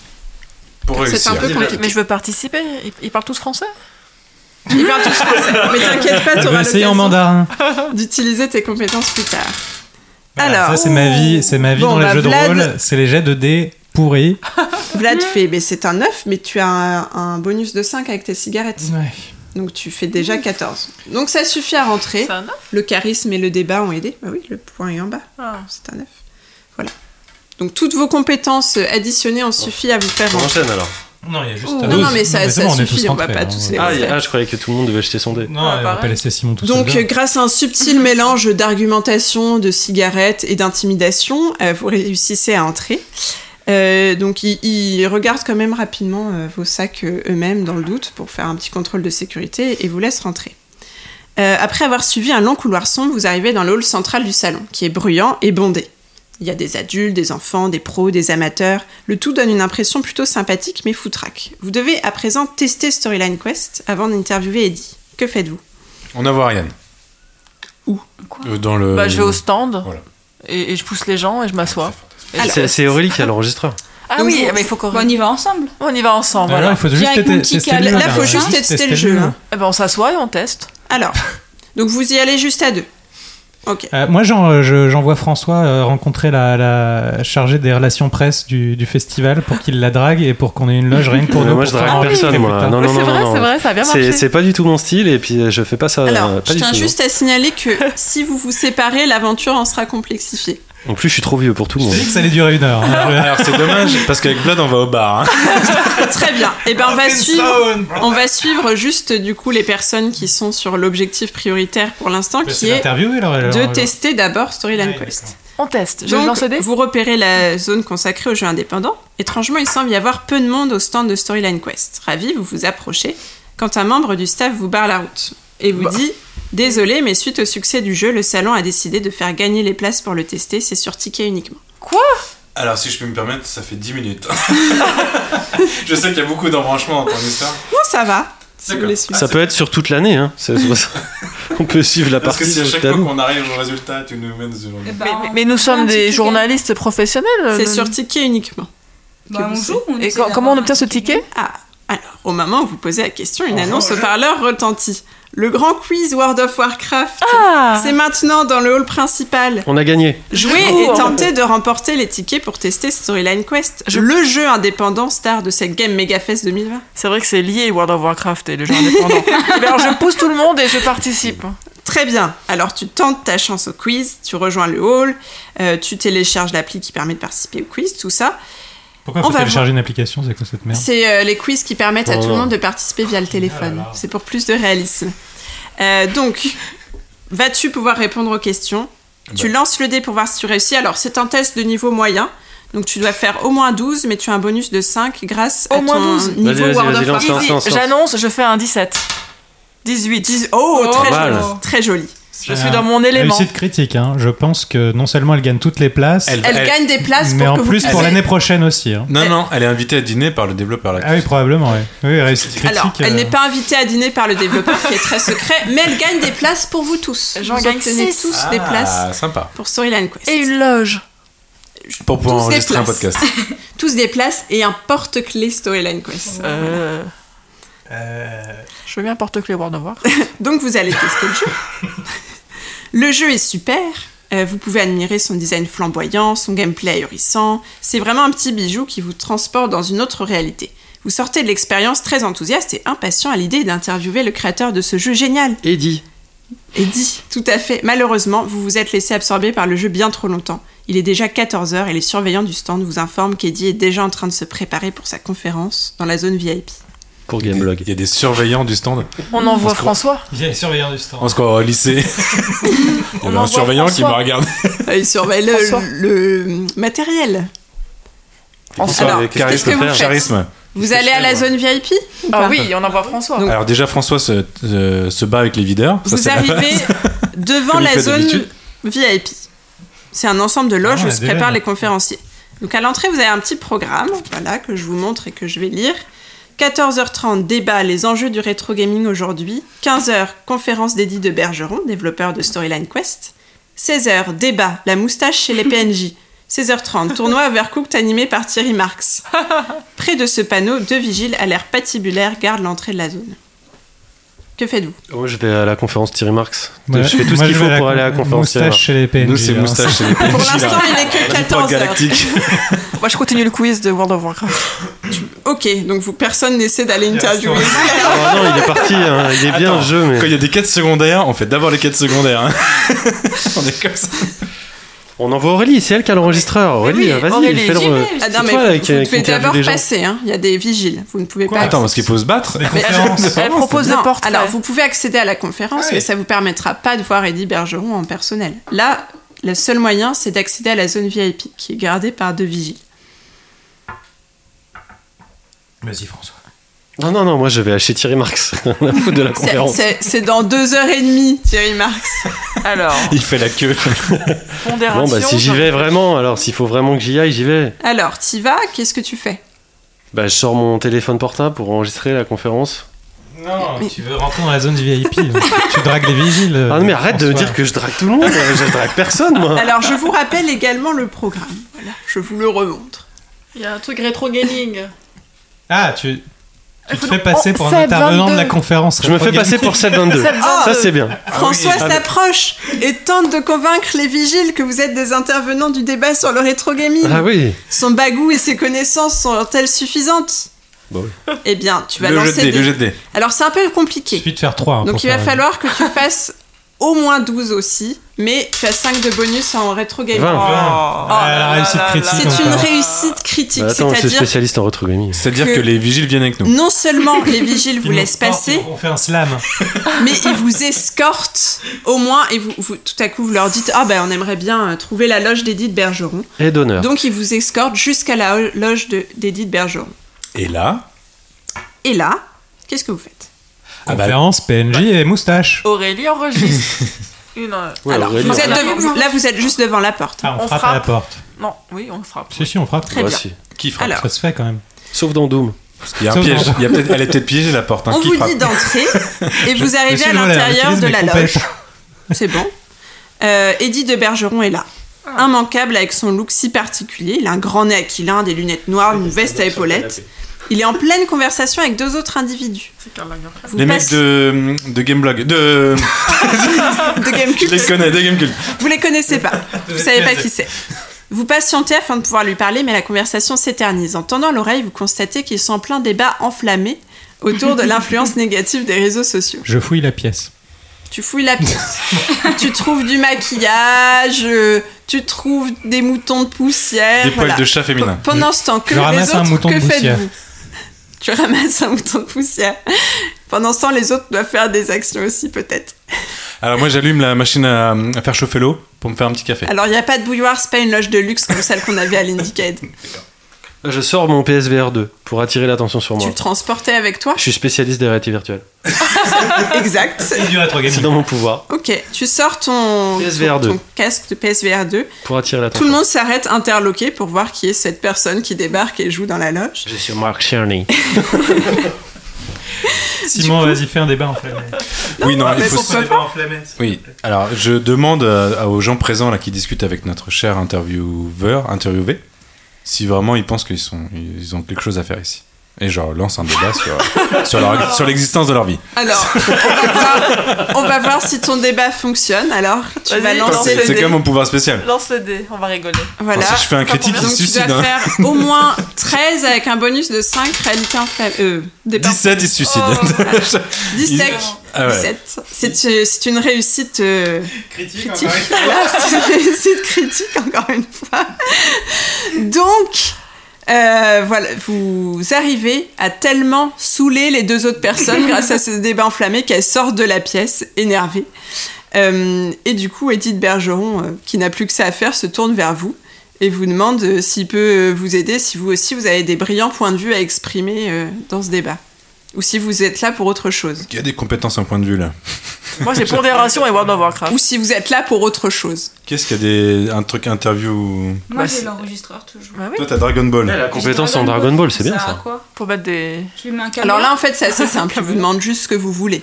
Vous n'avez pas forcément de besoin de Bah, dégainer. on veut interviewer Eddie, bordel. Et bien voilà. Donc, alors, Ça, c'est est-ce que hein. vous y parvenez? Oui.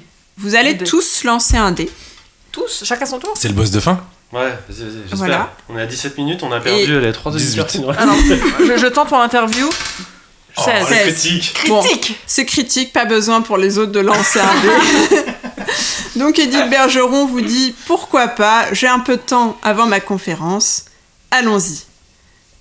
Aurélie sort l'enregistreur, vous pouvez réaliser l'interview, la partie est terminée, vous avez réussi. Nul doute que le prochain épisode de la Pléiade sera un succès avec ses tatous en poche. C'est tatou. Voilà. On est tatoué en plus. Non, elle était- non, le- l'animal. C'était un petit scénario très court pour mettre en lumière les ficelles principales du jeu de rôle.